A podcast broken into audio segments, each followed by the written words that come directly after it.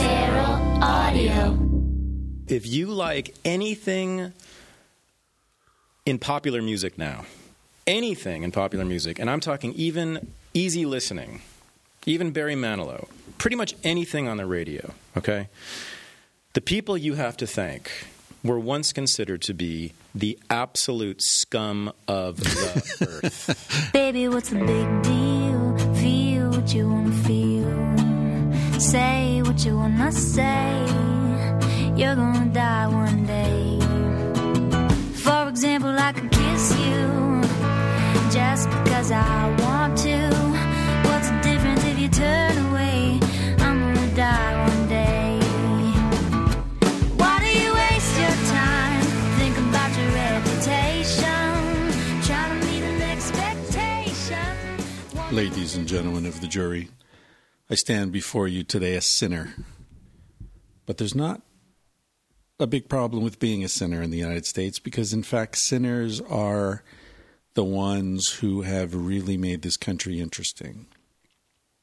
It's the whores, the drunks, the uh, fornicators, the troublemakers, the shit rakers, the muckrakers, the shit stirrers. Those people are the ones that have really made this country interesting.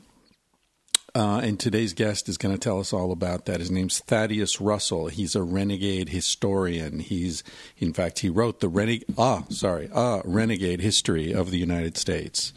Very interesting book. Uh, I read it a few years ago. As soon as I heard about it, I ordered it right away. I think I was working on Sex at Dawn at the time and, and was looking for interesting tidbits to slip in there. Um, and I'm sure I found some because uh, the vision of particularly colonial America that Thaddeus lays out in his book is unlike unlike the bullshit that you've heard and I've heard in school and on TV and you know the founding fathers were like sitting around with powdered wigs being you know fine upstanding gentlemen except for all the whores and the drinking and the drugs and everything else that was going on.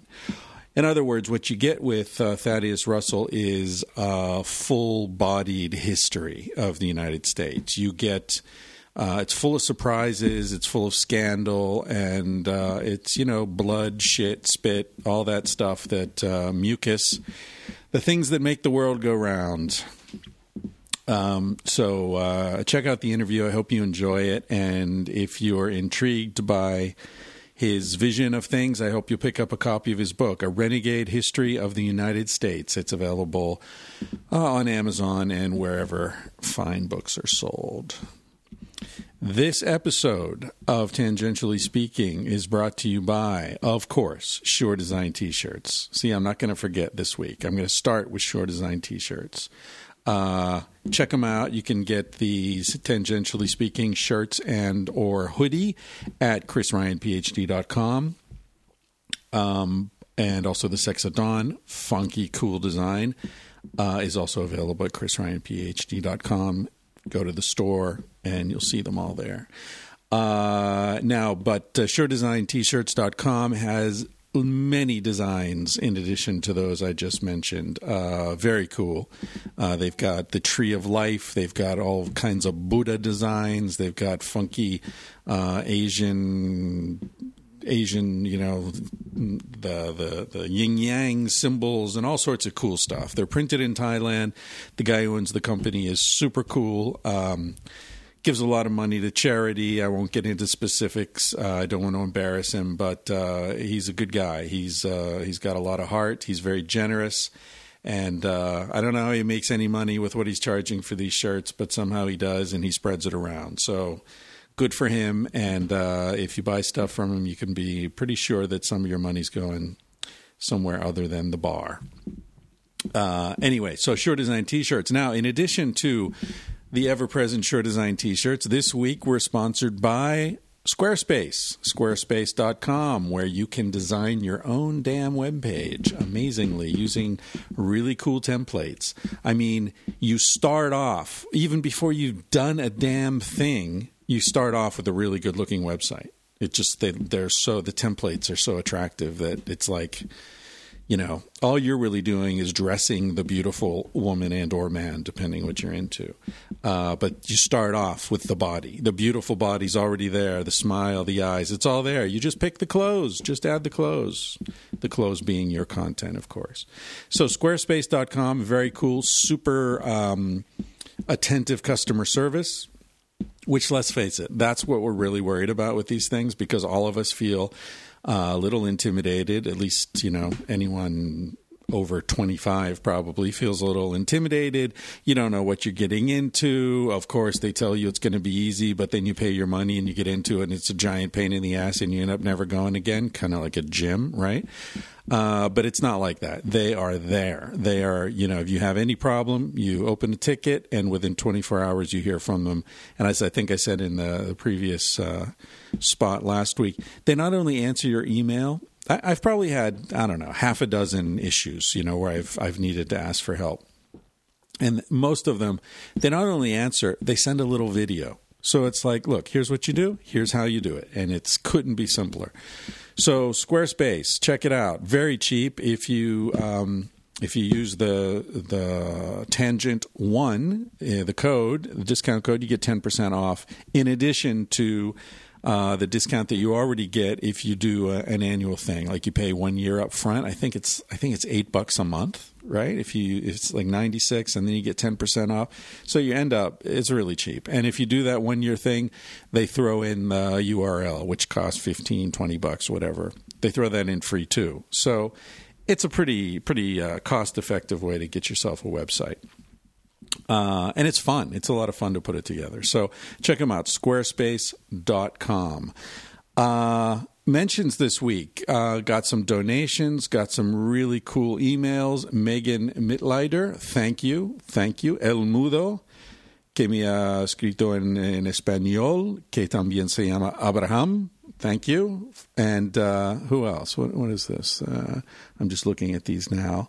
There's another one from a very uh, generous donation from Arugeia. Not sure I'm pronouncing that correctly. Uh, in Belgium. Wow, cool. Thank you, Belgium. Belgium. I I, uh, I tweeted a very interesting article this week from Belgium. I'll get to that in just a second. Um, but I don't want to forget to mention Brian in Portland. Now, you know, you might wonder why do I do this podcast? It takes a lot of time. Uh, I'm supposed to be doing lots of other things, writing a book. I hope my editor's not listening to this.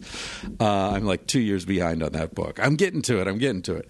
Um, you know why why do I do the podcast? What's it, you know what's the point? Well, one thing is I get to talk to really interesting people like Thaddeus Russell. You'll see he's a fascinating guy. Um, but also it's just amazing the people around the world who are listening to this. It's just really mind blowing. I'm sitting here in my parents' dining room by myself with a computer open in front of me and a bottle of uh, naked booster something blue machine. Just me, my computer, and a blue mach- bottle of blue machine. Um, but man, people in Belgium are listening to this. That, that just blows my mind. People in Australia and Sweden, you know, and this isn't even a particularly big podcast.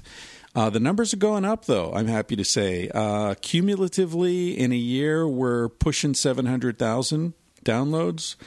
Uh, 25 to 30 at this point per episode. And of course, people who get turned on to it often go back and listen to the archive, so you never know what the numbers will end up being.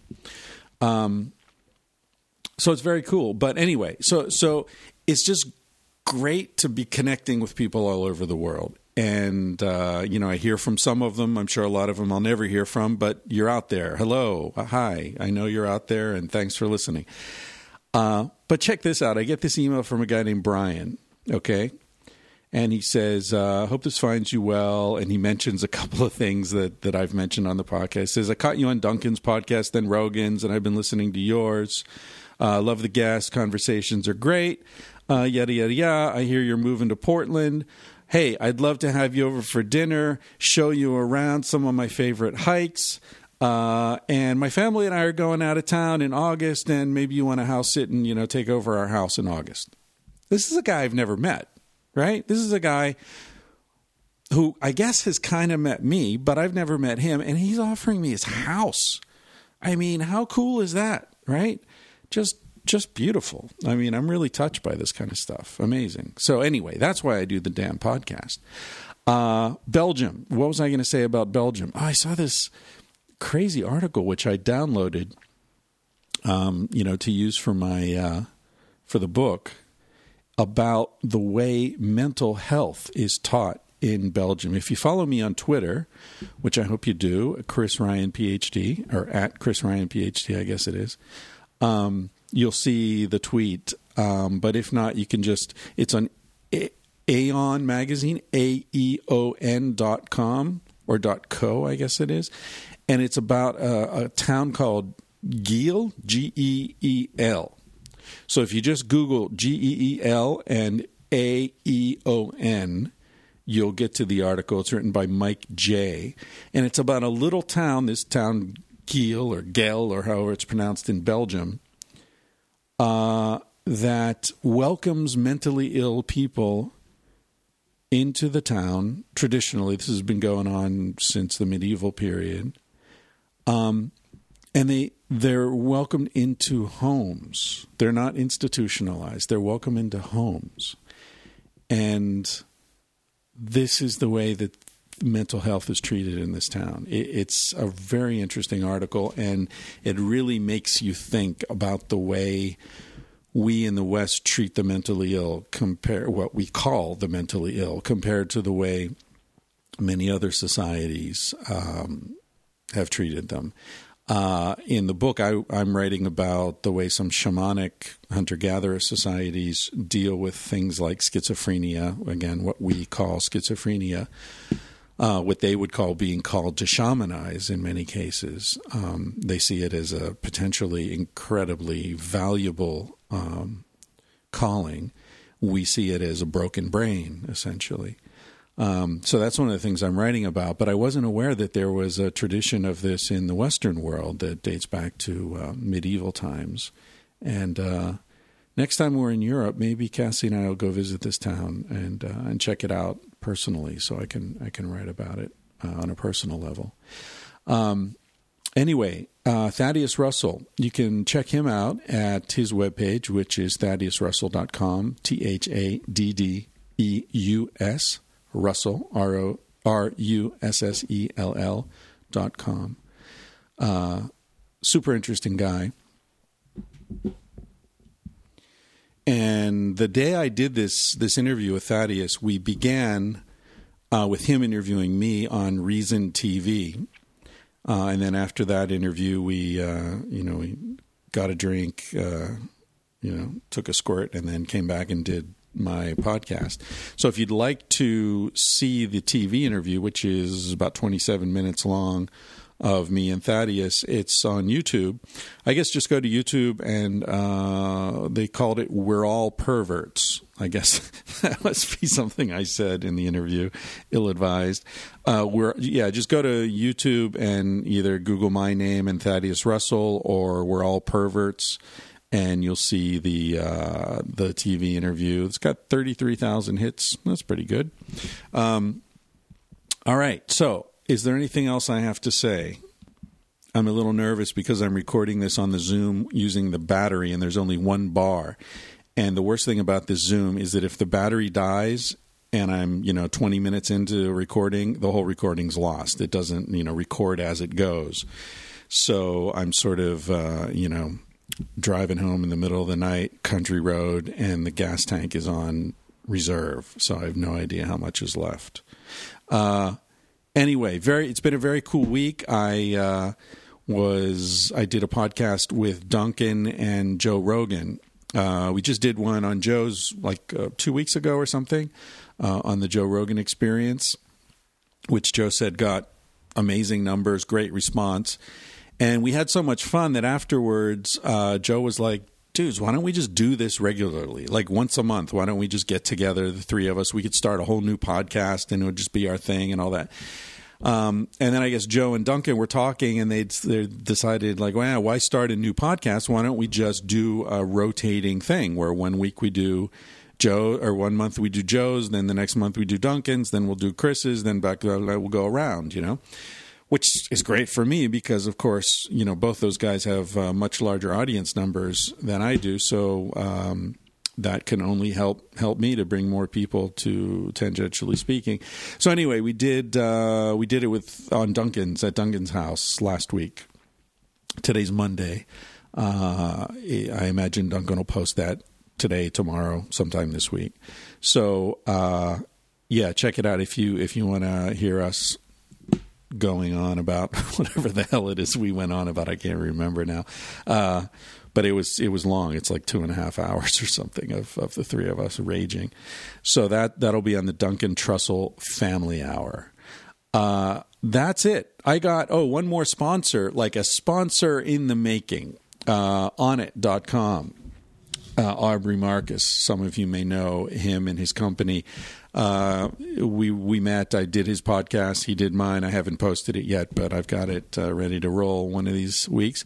And um, we were talking about his stuff, and you know, uh, he asked if I'd be interested in sponsoring, and if, yeah, I'm always happy to to talk about it. But I've never used his stuff. You know, I've never used these supplements, and I'm kind of I'm a little mm, skeptical about uh, supplements and stuff. But I'm into the the workout stuff. So he sent me a couple of. Um, geez, I don't even know what they're called. These these massive super heavy sticks that you swing around. Uh, circular strength training, the world's first club swinging class. Okay, so that's he sent me a couple of clubs, so I'm going to be swinging clubs around. Hope I don't break anything, and trying out his supplements and hemp force and alpha brain and whatever else he sent me, and. Uh, you know, if I notice any positive effects, then I'll talk about it. If if I don't, I probably won't. So, um,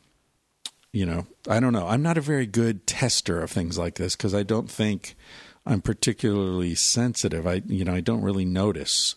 Like some days I feel better than others, and I don't know what to attribute it to. It just you know I've just always sort of ignored it and forged ahead. But anyway, we'll see how that goes. So you might be hearing me uh, wax poetic about onnit.com in the future.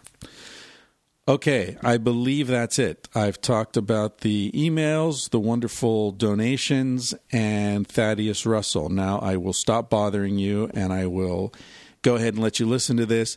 As always, many thanks to the great Carsie Blanton uh, for Smoke Alarm. Listen to the words to that song. I just play a little of it at the beginning, but you get the whole song at the end. Listen to the words. It's uh, very profound, very beautiful, as is she. You can check her out at carsieblanton.com. Uh, she's got like a free, well, not free, but a, a, tip jar kind of system. So if you want to download some of her music, um, you know, drop a few coins in her virtual tip jar, and she's happy, uh, as you will be, because her her stuff's great. All right, thanks a lot. Ciao. All right, welcome to another edition of Tangentially Speaking. This is going to be a good one. I'm here with uh, Thaddeus Russell, who is a historian, an historian, a historian. What do you say? An historian. You go with This the an. You're a pretentious son of a bitch, aren't you? All right. no, either. Actually, I'm, I'm kidding. We don't actually care. I'm never sure about that. The an. It's actually uh, A is actually preferred.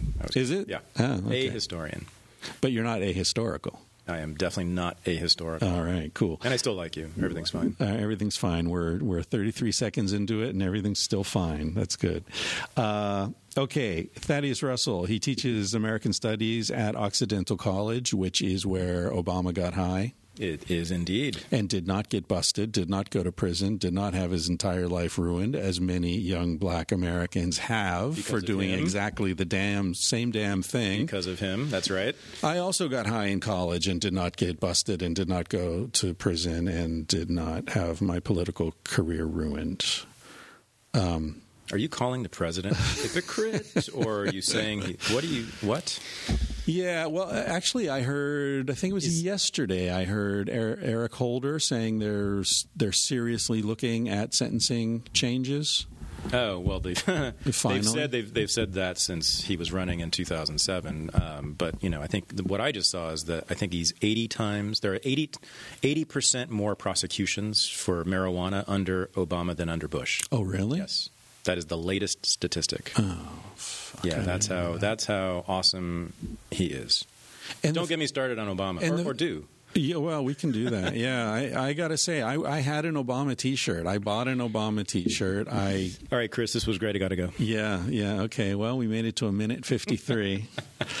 um, anyway, listen. Uh, before we get into into Obama bashing, um, the way I, I first came uh, across Thad was that I read your book, uh, A Renegade History of the United States, and I got to say, I fucking loved it. I really enjoyed it. Partly it's because I'm a, Wait, were you high? I probably Uh, was well, for part of it. That often explains it. Yeah, and drunk for the other half.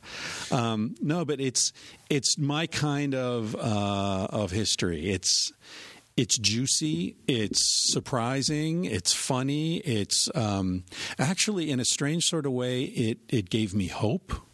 It made me. Um, it, it brings uh, the especially the colonial period. I, I just. I mean, it's uh, several years since I've read it. I, I read it uh, in Spain. I wish I had it with me. I would uh, pull out my notes and stuff. Um, but I found it very engaging because it it brings it all to life. The the colonial period, the pre-slavery period, the way you talk about.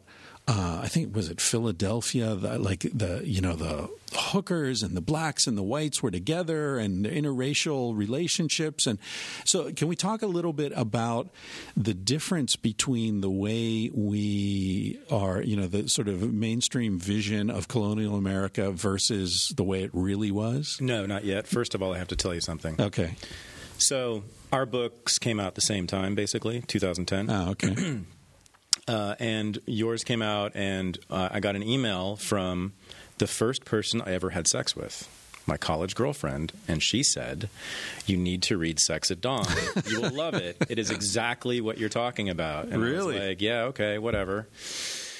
Um, and then I got several more emails and phone calls from other people saying just the same thing. Um, also, people you'd had sex with. um, well, so that woman caused my divorce, Chris, because she started sending me photos of us together when I was in college. And it wasn't so much I wanted to be with her, but I wanted to be free again.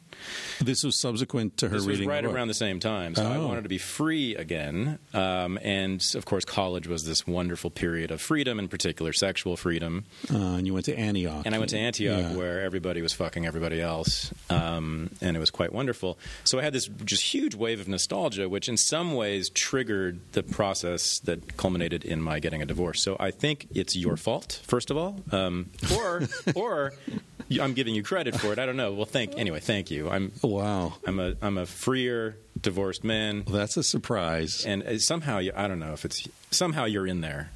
But, uh, it is. Your book Yeah. is your book is so your book is to me it is liberation because it says, you know, your perversion, whatever it is, and we all have them, is not unnatural. And I think that is sort of the first step in human liberation is freeing us from these moral and legal pr- proscriptions on our behavior that are justified through this ridiculous argument that such and such is natural or unnatural. Yeah. Ask ask any gay person Right. about this, right? They'll tell you what that's all about, right? Yeah. Because gays were considered to be unnatural for a long, long time and punished viciously for that. So, you know, solidarity, brother. Thank you, for, thank you for your book, and I appreciate um, I appreciate what you've said about mine. Thanks for having me on. So, yes, Wow. you want to talk about hookers and blacks and Irish and drunks in Philadelphia? we can do that.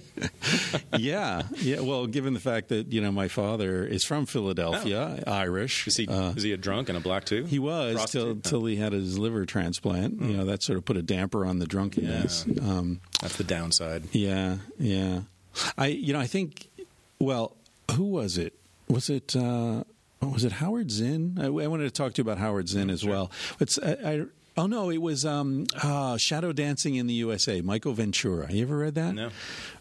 really interesting kind of hipster writer. I mean, he's older now. He's probably in his 60s. He was like more of a hippie than a hipster, I guess, but intellectual. He wrote this great essay called "Hear That Long Snake Moan," and it's about um, the origins of jazz and rock and roll in syncretic religions of the Caribbean uh, with the West African influence and you know the whole voodoo tradition coming up through New Orleans and Jelly Roll Morton and you know all this kind of stuff. I, I quote him a little bit in Sex at Dawn on uh, the fact that like rock and roll originally meant to fuck, mm-hmm. right? And all the black people knew that, but the white DJs mm-hmm. didn't. Mm-hmm. So ro- we're going to rock around the clock tonight. You know, it wasn't about dancing. You know, and and uh, what were some other th- juicy tidbits from there? The um, funk comes from a West African word meaning mfunke, which refers to positive sweat.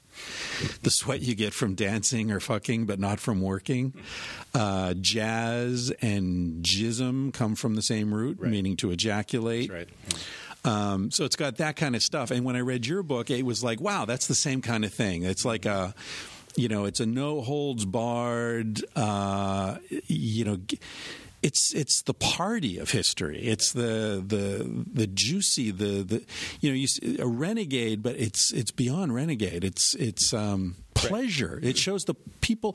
I think we think of our ancestors as not having a good time. You know, because a lot of American, you know, the American historical sort of settlers and the fucking Puritans and the you know the Swedes in Minnesota and yeah, like they weren't getting down a lot, mm-hmm. you know. Mm-hmm. But uh, you show that there was a lot of down getting going yeah. on. Okay, so here it is. Here's, yeah, here's the story. Lay it right, out. So if you like anything in popular music now, anything in popular music, and I'm talking even easy listening, even Barry Manilow, pretty much anything on the radio. Okay the people you have to thank were once considered to be the absolute scum of the earth. Right. Okay? Yeah. That's so that's the, the people who are responsible for everything on the radio, from Justin Timberlake to John Coltrane to Barry Manilow and everything in between, were blacks who were at the time considered to be what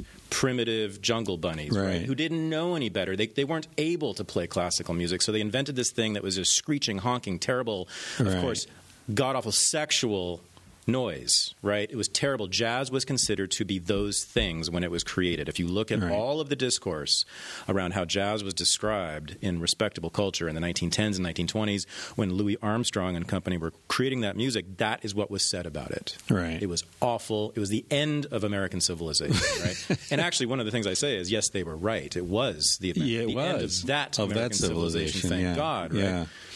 Um, so you have so you have those terrible niggers to thank, first of all, right?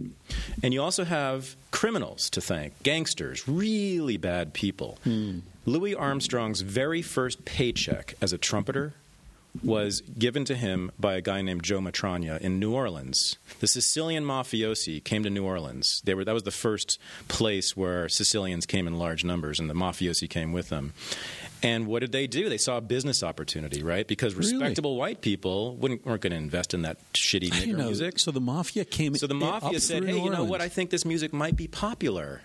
So they mm. opened all these clubs and bars in New Orleans, and they said, "Hey, come over here, nigger. Give you some right, money. Right. Play your goddamn music. I don't care what it sounds like, but apparently some people like it. Right. And one of those people was Louis Armstrong in the 1910s and 20s. So he was given his very first money to play trumpet by by a Sicilian mafioso. Um, and all the clubs and bars in New Orleans that you know spawned that music, which is now what is what is jazz now called? It is called America's classical music, right? And at the Kennedy Center Awards every single year now, pretty much, uh, some yeah. one of those jazz guys who used to be a primitive, disgusting nigger, right, is given a, a national award, right? So, um, so yes, so uh, niggers, and I think that word needs to be used. It's very important. Yeah, I was going to ask you about that. You're not shying away from. It's the most important word in American history. That is white, by the way. Yes, I, well, I don't know if you can Jesus tell, Christ, if you can hear. Chris, I was hoping I could get away with that. no, it's the most important word in American history, and if we don't talk about it in a ser- Huh? in a serious way, Seriously. uh, we will not understand American Most history. important, why? Because it was used to, to hold people down and because it was shame used to structure the way we think about what America is. It's Right. that fundamental. So there is Right. There is being a good American, which has always meant being white. Right. So white, we can talk about white and and not Irish. and not Irish early on. That's right, and um, not all these other things. But pr- fundamentally, it was about not being black and all the things that were associated with blackness. So whiteness and blackness, and I'm not the first person to say this, right? That's really the fun, most fundamental structure of our culture. Yeah. there are good things which were always historically associated with white people or whiteness. Things like the Puritan work ethic, Uh-huh. this ridiculous idea that work in itself, no matter what you get for it, no matter how degrading the work is, is a good, godly, and virtuous thing. And that's still running strong. Oh, absolutely. It's unbelievable. still central. It's still central. That's right. So that was always associated with white people. Well, white people did invent that idea, so we do give them credit or the blame for that. Um, and the nuclear family ethic, you know, Yeah. big thing for you, right? Um, the idea that you can't be happy, you can't live a natural, good, fulfilled life unless you were in a nuclear family, in a monogamous marriage for your entire fucking life, right? Yeah. Which is still also central in this culture, right? So those two things, those are to me the twin pillars of American culture from the beginning to now. Those were always racialized, Right. still are to some extent, to a large extent, right? But they were explicitly said to be white things. This is what white people do, and that wasn't entirely false because those crazy, repressive, awful ideas were in fact invented by white upper class men in northern Europe and America, right? So those were white, that's good. and then blackness is the stuff that all of us love either secretly or hmm. openly. That's the only that's the only choice we have is whether to enjoy it secretly or Right. openly, right? So now it's not like, you know, black people invented these things, but they didn't have quite the shame about them that whites did for a lot of reasons we can talk about having to do with slavery, but we'll get into that in a second. So things like, you know, the idea that a woman having sex outside of marriage is not necessarily shameful, it just is. Right. Right. So if you look at slaves, and studies have been done about their attitudes about that, they just didn't have that idea that having marriage, having sex outside of marriage was just fine, whatever. It was just nothing. There was no there was no shame to it.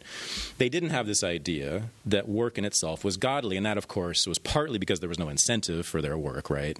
But it was also that it wasn't that idea, this is important, did not exist in West Africa.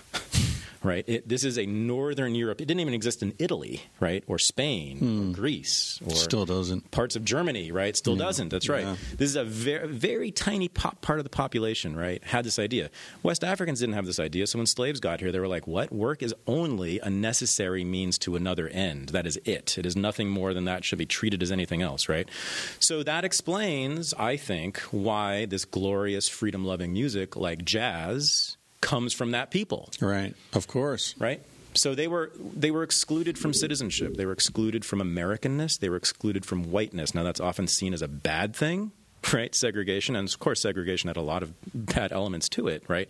Everyone wants access to the bus seat and the drinking fountain, right? But it also meant that they were forcibly excluded from all this stuff that was viciously repressive sexual repression, mm-hmm. this idea that you must work and never have sex, right? This idea that you must be in a nuclear family forever. All this that that music that that music that moves the body is wicked, right? They Yeah. they didn't they had no reason to buy into that because they couldn't. That's so interesting. You're remi- you're making me think of Judaism and how the Jews were in Europe uh, excluded from owning property and so on and so forth. And so they found a way to survive that involved, you know, money changing, money lenders, jewelry, you know, things that they could take with them. So by not allowing them to live the way everyone else was living, they had to adapt and they they discovered a certain kind of richness. There was a very prominent Yeah. social science book written by an academic sociologist in the early 20th century, the title of which was The Jew is a Negro. Hmm. They were called white niggers when they got here. Yeah. because they had a lot of these ideas or lack of ideas. And you know what else? There was a, a, a in in Germany, particularly, and in, in other parts of Europe, there was the idea that the Jews were sexually unrestrained and had big penises, and that if a if a proper woman had sex with a Jew, she'd never go back to a regular white guy. So here's my problem with liberals. So right when we what happens is when some group is accused of being sexually unrestrained, liberals often pretend that they're not. right? Is there this reflex because what they're doing Yeah, is they they're, buy into they're the shame. conceding they're Yeah. conceding the major point, which is that sexual restraint is a good thing. This is why I live to fuck with liberals. But um, so yeah, so so when I say when I Do you have tenure? I tell hell no, and I never will get it because of this. You're supposed to wait. Yeah, so when I so what, I, what I tell people is, you know, if you're ever called a nigger or sexually unrestrained or primitive or a whore or a slut, say thank you very much Yeah. for the compliment. Right. You repressed, uptight fucker. Right. Or non-fucker, as the That's case exactly may be. right. What your PhD's in history, right? what, what did you write your dissertation about? Well, about something totally different. Um, I was a la- I started out as a labor historian because I started out in um, you know being a good progressive socialist. Um, I wanted to be basically write history as activism, and you know to do that you had to write, write about labor and class, and which is all fine and important. But um, I wrote about Jimmy Hoffa and the Oh. Teamsters. Yeah, Well, maybe you can answer this question. I, I tweeted about this recently Yeah. when they were. I do not know where he's buried. But why does anyone give a shit? why is it national news? Like, a- oh, they're digging up It's a a good question because you know I I have yet to meet anyone under the age of thirty five who's even heard of him. Right. Um, he was some. He was the head of the Teamsters. But it was a big deal. In fact, I well, so he has this sort of mythology around him because of his associations with the mob. There have been two movies, two biopics about Hoffa. One starring Sylvester Stallone and one starring Jack Nicholson. You know, um, a the fact that he's ne- you know, there's always still a mystery. Um, he was well. The important thing is to understand is that people over for for people over forty, Jimmy Hoffa was one of the most important Americans of the 20th century for a lot of reasons. I mean, he was kind of the the anti-hero of the labor movement, and a lot of liberals hated him, which is one of the reasons I don't like him. But then one of the reasons I want to sort of defend some of the things he did. But that's that's old, that's ancient history in terms of my career. Um, and Yeah. I've moved on from labor history. I'm much less interested in it now for a lot of reasons. But um, but I did move in that Partly book when I wrote the that labor book. movement's dead in this Yeah, country. right. That's Yeah. one reason. Uh, but I did in that book, though. I did move toward questions of culture uh, and popular culture. So I did look at his representations in movies um, and of truck drivers in movies generally. And Truck drivers. yeah, there's a lot of movies about truck drivers that were sort of interesting. Um, so you know the story of the history of the Barbie doll related to truck drivers? no, but my ex-wife knows the family that invented it. The, The doll. What's the name? The the company Hasbro. Is that Hasbro? Yeah, I guess it's the. I think the anyway. Yeah. What about so truck drivers and Well, Barbie? the, the guy, the- one of the guys who are, invented you, the are you about to tell me this is something about masturbation? Kind of. Yeah. It's, there's sex, yeah. uh, his name was Jack Ryan. Uh, and the reason, uh, my last name's Ryan. I read his obituary in the New York Times. Jack Ryan, oh, who's that? Boom. Jack Ryan uh, wa- worked at Raytheon.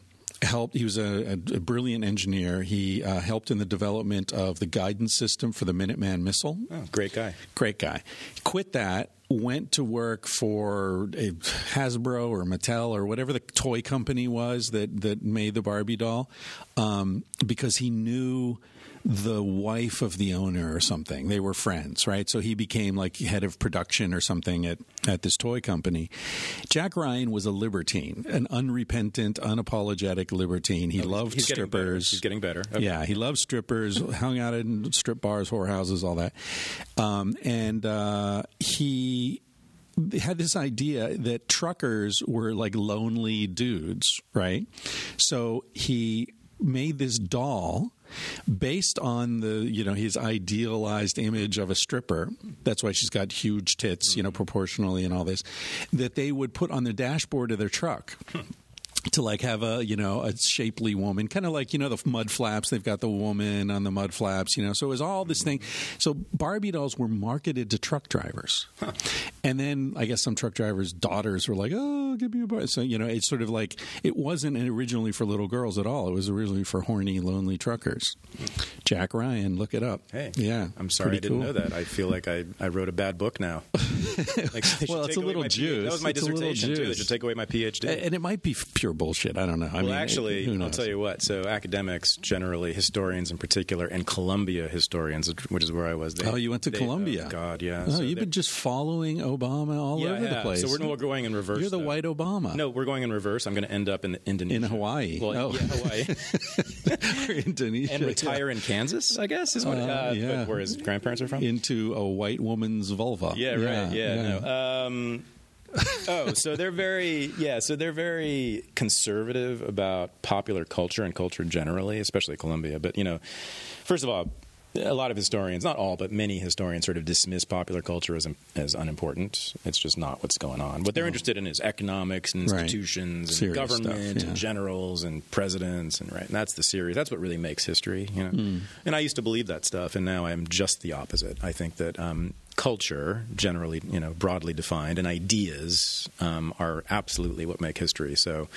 if you look at law, right? So, does law really control us, or do cultural norms control us? And I lived in New York City for a long time, and I tell my students that, this. You know, I say, "So, have you ever been in New York City? You ever seen people jaywalk in New York City?" They're like, uh, "Yeah, everyone does. Like old ladies do, and children do, and everyone does all the time." And I said, "Well, you know, jaywalking is illegal in New York City, but it's just not enforced because why? Because there's no cultural norm upholding it, right? People in New York City don't think that that law should be enforced, therefore it is not enforced, right? Even it's Unless you're black. Even there, I mean, it's just it's so it's so widespread that it's, Yeah. it's it's impossible for the cops to really enforce it because there Right. is no culture. Or the beer in the pl- in the paper bag. I love that one. Yeah, You can drink anything you want in a paper right bag. be- because Nice. enough people care about that Yeah. right The so and the, conversely you know when i first visited seattle i uh, had been living in new york for a long time and uh, there was a, i was at an intersection there were a lot of people waiting on the curb with me including this homeless guy with a shopping cart we were waiting on the curb and you know there wasn't a car coming for like i swear like a mile away so i just like a normal person should, as I start walking into the street. I get all the way halfway across the street and I realize I'm all alone. And I turn around, everybody's staring at me like I'm crazy, including the homeless guy with a shopping cart. Yeah. So there's a social norm upholding a law, right? Yeah. Even a lot of people. So, um, yeah, so that's what the book's about. Actually, I'm much less interested in laws. I'm much more interested in repressive, restrictive norms, right? Social codes, Hmm. ideas about the ways in which we should live. memes. Do you, do you use the meme meme? I just found out what meme meant about six months ago from the internet. Uh, um, I guess, yeah, I guess in a way they're memes, right? They're things that they're ideas that get passed around, Yeah. right? Um, And compete. I suppose so. Yeah, I mean, I suppose that, that's the way of putting it now. But um, no, like, so the idea that um, women should uh, be allowed to walk in public alone without a male chaperone, right? When I tell when I tell people this now, they're like, "Yeah, are you crazy?" And then I say, "Well, guess what? That didn't exist as an idea until the 20th century, right? Who were the only women to do that without shame before then? Prostitutes."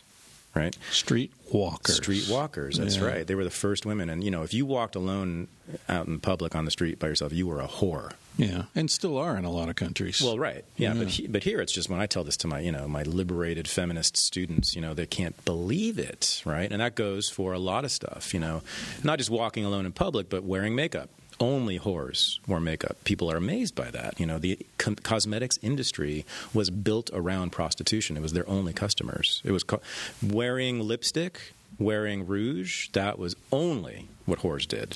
lipstick. I read somewhere that lipstick originated in Egypt among hookers who specialized in oral sex. Yeah. It was a way of Right. advertising that they gave blowjobs. Yeah, a great historian named Kathy Peiss has written the history of this. Um, so yeah, it was all of what? Of lipstick? of cosmetics. Oh, really? Yeah, and, Yeah. and how it was it was basically it was it was the prostitute's badge until the 20th century, and then of course you know, but now every most the vast majority of American women. So that ties into your earlier thesis about music. Again, it's Absolutely. It's, So if you- it's if you're a woman- the engine of a lot of social change comes from below. If we're gonna, right and, Yeah. and and way below is what Yeah. I'm saying. You know, the very quote unquote worst people, right?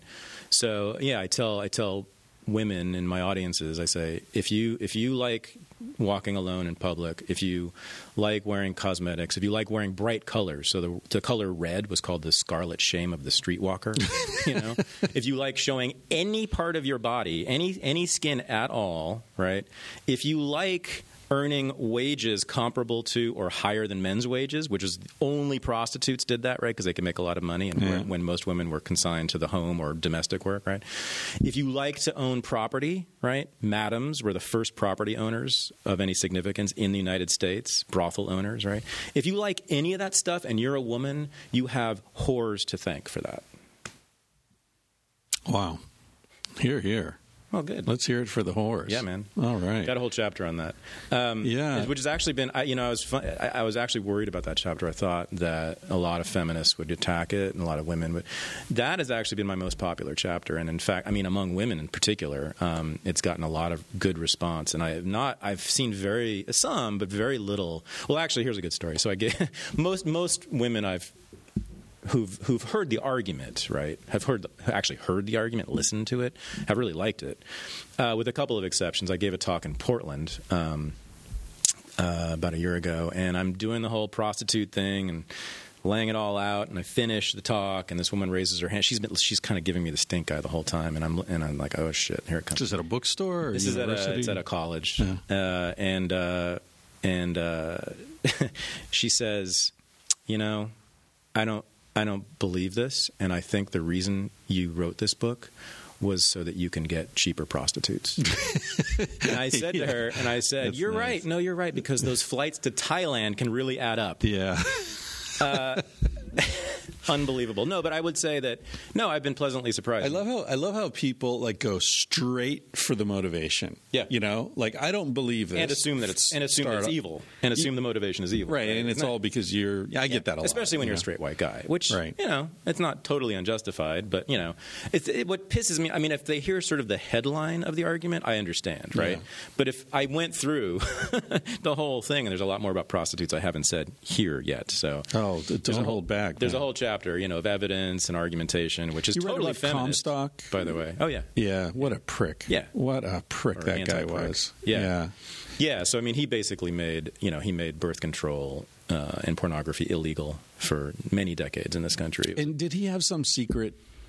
You know, I mean, was he getting enemas from little boys or something? I'm I'm sure he's. You know, right? Every I mean, time you see those guys, you just- probably. I mean, Kellogg. You know, Kellogg. Sure. You know, like would proudly proclaimed he'd never had sex with his wife. You know, and yet he got enemas every morning from Yeah. you know Um, strapping young guys. Right. So, I mean, this what we're talking about is the Victorian era, right? Um, the 19th century, Yeah. sort of from the 1830s. Victoria took um, the, tr- the throne in the 1830s. From then until sort of mm, the 20s. Uh, after World War One. yeah, the 20s. From then, you know, most you know historians generally call that the Victorian era. I think they're right about it. So that is among his cultural historians that is generally agreed to be the most repressive civilization in human history. the one here and in England, right? Yeah. You can't get more repressive than that. I think that modern Saudi Arabia might be in the running, but even Yeah. there, in some ways, it's not. Well, they're not putting little skirts on the table so you won't look at the table legs. Yeah, well, so one of the one of the fastest growing industries in the early Victorian era was for devices that kept people from masturbating. Right. So you know, like these metal mitts, Penis and, like, cages. clamps that held women's uh, legs together, and penis cages, and Unbelievable. on and on and on. It was a huge industry. Um, so that um, you know, so that's uh, that's our Puritan uh, our Puritan ancestors talking. Um, which gets amplified in the 19th century. And yet, sorry to interrupt Yeah. you, but I mean, we've got that sort of gets back to my earlier point that we've got almost like a two tiered understanding of history because, yes, the Victorian uh, upper class were quite repressed, Hmm. but at the same time, 80% of the people who weren't in the upper class were rutting like rabbits. Right, right. So that's that's what the book's about. It's Yeah. about that what I call cultural civil war, Right. which has been going on since the Puritans got here. So um, Yeah, it's like looking at an ocean and saying, "Oh, Yeah. well, all there is in an ocean are seals and ducks." yeah, you know, because when that's all I see. When I do this with my students, you know, I start with you know, you can start with either one. It's either the hedonism of of American culture or the Puritanism of it, and I you know, and I can say, okay, so this is a puritanical culture, right? And they'll be like, oh yeah, totally. And I'll say, okay, in what ways? I'm like, well, and they're like, well, everybody talks about the work ethic. Yeah, I got that, and I write it on the board. And everybody talks about you know the nuclear family. I got that, write it on the board. And there's all this sexual repression, you know, slut shaming. Blah, blah, blah. I'm like, yep, that's right. Every president, every business leader, pretty much, every school teacher plays that game, that puritanical game. That is what we are taught in what I call formal American culture. There's no Right. doubt about that. That is Right. a fundamentally puritanical culture still. In many ways, ju- no different than the Victorian era. So they're like, yeah. And then I stop and I pause and I say, is that it? Is that all America is? And they're like, uh, I say, have you ever walked outside? Have you ever looked at the internet? Have you ever turned on a television? Have you ever listened to the radio? We are all awash in hedonism, right? At the same time. Yeah. Uh, and they're just sort of like, God damn it, now what do I do? I don't understand this place at all. I didn't either understand that until I read an essay by a sociologist named Daniel Bell. Uh, who died a couple years ago? Very important sociologist, part of the what's called the New York intellectuals, who were very prominent in the 50s, 60s, and 70s. Daniel Bell wrote an essay called "The Cultural Contradictions of Capitalism." Hmm. I recommend it to everyone. It's not an easy read, but it is short. Or you can just listen to my summary Oh well, I'll, then I'll stop of it, taking and I hope I do justice to it. But here's here is how I here's what I take as Bell's thesis, and I, it really it changed my life. I mean, truly did. It really. I have not. I have looked at the world, in this world in particular, American culture, differently ever since. So, capitalism is this fascinating beast in that it produces two contradictory cultures. Okay, so it needs work it requires work right? Which of course requires intense self-discipline right? So you know about you know pre-industrial societies and moving from that moving from a farm where hmm. you know what gets you up in the morning on a farm the sun Yeah. or the chickens Right. nature does and that changes all the time right Seasonal, yeah. Right. What does not get you up on that farm? An alarm clock hmm. that goes off at exactly the same fucking time every day. Right. So it's actually intense violence that is done to the human body. I hmm. think through industrialization, through capital that capitalist disciplining process. Right. You have to get up at the same time every day. That, that's just beginning. Right. Then you got to go to this place, which early on was a giant box factory full of noise and dangerous machinery mm-hmm. and you were literally made into a machine. I call it the machinification of the human body right, so you are you are expected you are forced sorry you are forced to turn a screw in a particular way over and over and over again all day long. That is what most American working class people were reduced to in the 19th century, right?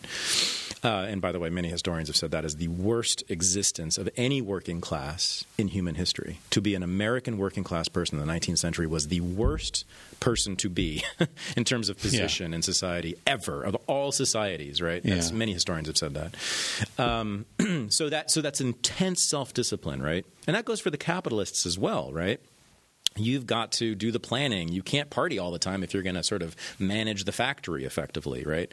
It is the machinification of the human soul, the human body. Human sexuality gets repressed. It must, right? You can't be having sex or even thinking about sex when you're turning that screw all day long, right? So that's intense repression that goes on. Max Weber, another very important sociologist, has said that already. So that goes on. Um, but then, you know, what are these workers often producing? Right? They're producing things that appeal directly to our quote unquote basest desires. Yeah. Right? So I tell my students this is true. I happen to live about six blocks from the world headquarters of Girls Gone Wild, the corporate headquarters, right? And they're like, "Oh, that's so funny." And I say, "Yeah, well," and I happen to know someone who worked there, and I say, "Well, you know, what do you think the offices of Girls Gone Wild looks like?" And I'm like, "It's it's like hot tubs and chicks in bikinis and and champagne and cocaine. They're doing like lines of cocaine off the top of their Macintosh computers, right?" Yeah. And they're like, no, it's probably a bunch of cubicles and people sitting there quietly all day long, wishing they were having sex or going to the beach or going to the movies or doing cocaine or doing all these other things, but they're repressing themselves, right? But what they are producing is a direct assault on all puritanical values, right? There's capitalism. That's You know what that a is? fascinating system. That is the steam engine. Um, maybe. Create pressure. Al- allow a, a slight uh, a way for the pressure to escape, and use that to drive what you want to drive. But the but the steam engine does not subvert itself. See, that's what's interesting about capitalism. That's why I think it's so fascinating. Well, it does in the sense that I mean, it's it's boiling the water, creating the steam. The steam needs to get out, and so you control how it goes out. yeah, but the energy that comes out of it does not in itself threaten the existence of the steam engine. Whereas it can blow up. Well, no, but whereas you know um, the Girls Gone Wild videos actually do, they actually do directly threaten puritanical culture. They they, they threaten the, the discipline that's required for capitalism to to operate. So it's well, but then how? Yeah, I don't know that it really threatens it though. You know, I, I feel like if it really threatened it, it would be you know the the guy would be with Edward Snowden hiding in an airport somewhere. I know he's he's actually gotten Well, into legal trouble. no, you just proved my I point. know, I just stepped no, in Joe the shit Fran- so. Joe Francis is the head of it, right? And Right. it's not, you know, if it's not actual legal prosecution, which by the way he has faced many times. Yeah. Um, and Paris Hilton right, was put in jail for something no one else would do any time for. That was one example. But it's not. It's that's less important than the constant shaming Yeah. that is done toward. So those people. So Paris Hilton is a great Yeah. example, right? Mm-hmm. She represents the whole thing, right? So she is loved. Right, for the fact that she doesn't work, that she does cocaine, that she has sex whenever she wants to, that she goes to Vegas and parties all the time, right? She is loved for that, but she is also hated. I mean, people hate Paris Hilton also for exactly those reasons. She is doing exactly what you are not supposed to do. But would if you could. Eh, But what if you could in a puritanical culture, right? So she is the cultural contradiction of capitalism, right? Yeah. One person I love Paris. Yeah. Yeah, You're getting all worked up. Wow. do, yeah. I've never seen anyone care about Paris Hilton. I that do. much. That's interesting. Well, I, I certainly agree with you. You ever read of a, uh, or heard of a book called The Erotic Engine?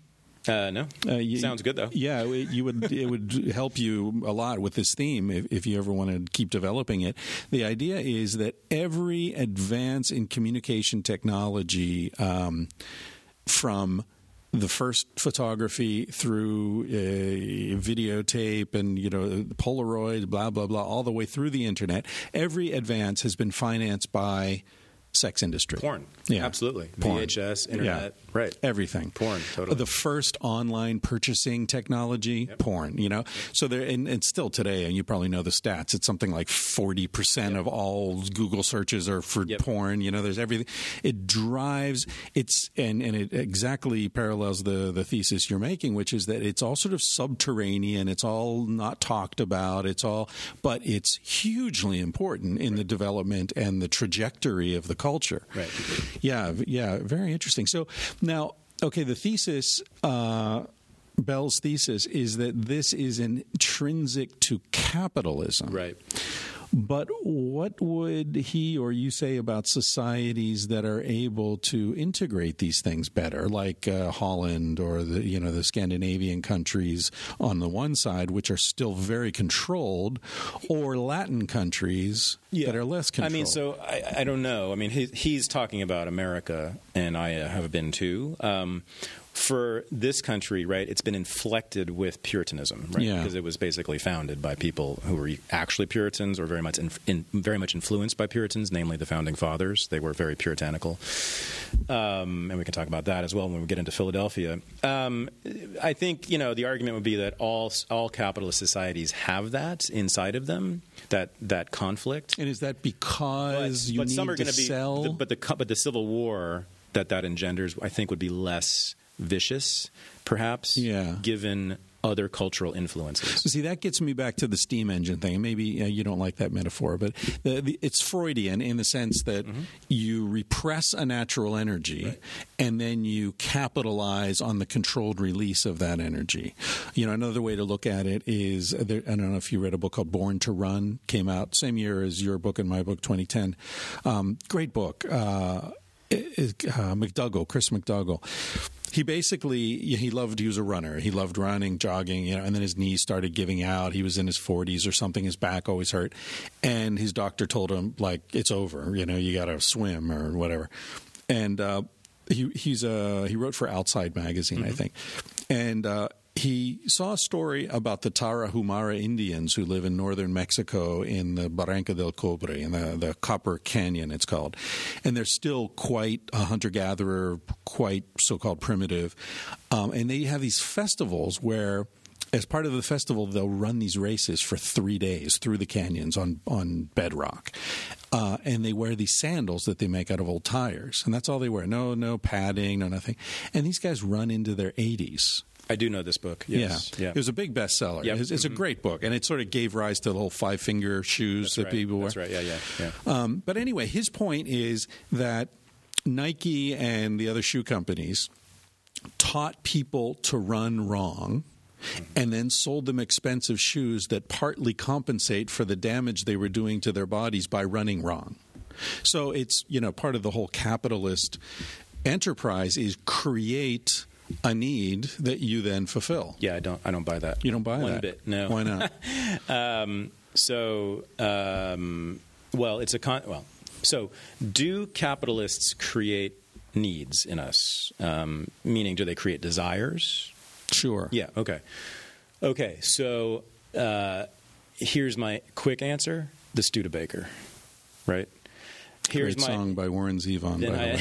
I, then I have you know dozens and dozens and dozens The, of other the Studebaker as what? As a failed cars, car? Yeah, so car, Or not the fa- Edsel? Or- not yeah, the Edsel, not just failed cars, but cars that had massive marketing campaigns behind them, right? Where millions and millions and millions of dollars were spent telling people to want this thing, and the people turned it down. The second, Ye- okay, second but wait, industry you- where this is hold on, just, All right, all the second industry where this is really plain, but it's Uh-huh. true for every industry, is Hollywood, right? So the the number of Hollywood movies that that fail is roughly the percentage is roughly ninety percent. Yeah, but you're looking at lose money. individual examples. I'm talking about structural things. I'm saying the need for cars Mm-hmm. is created by zoning laws that say you can live here, but you can only set up a factory there, and the only way you're going to survive is by Well, having a factory, and that's- we're not going to let you have bus service. But that's the state doing that. That- well, state or you know, state and corporate are well, very hard state- to distinguish in many ways. to drive. Well, I like the story of L.A. You know, the consortium that bought out the early uh, mass transit system in L.A. and then ran it into the ground so that they could then sell more cars and so on. Isn't that an example of creating the need for cars and then filling it Yes. where it could have not been created? So there's a word for that for the state and capital collaborating, and the, the word is corporatism. I like Yeah. that word a lot. Yeah. So corporatism, um, first of all, is the foundation of fascism, and this is just true. If you look at the history of Italian fascism, that's the word they used, and that's what they explicitly called for. They said, Right. you know, capital and the state need to be like a family. They need to run the family together, like a mom and a dad, right? Um, so that is that.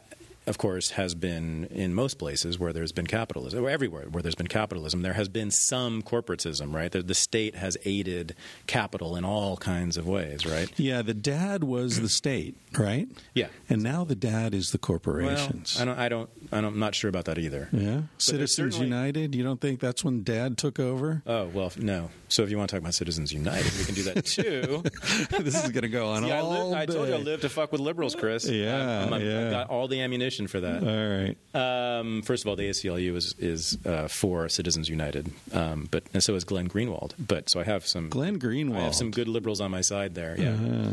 Anyway, um, no. So does, does the state create desire? This is important for you. This is important for you know sexologists. Well, I, I wouldn't say the state. I would say corporations. I'm sorry, that's what I meant. Yeah, Capital. yeah. No, no. Does capital do, do corporations do capitalists create desire? Do they create sexual desire?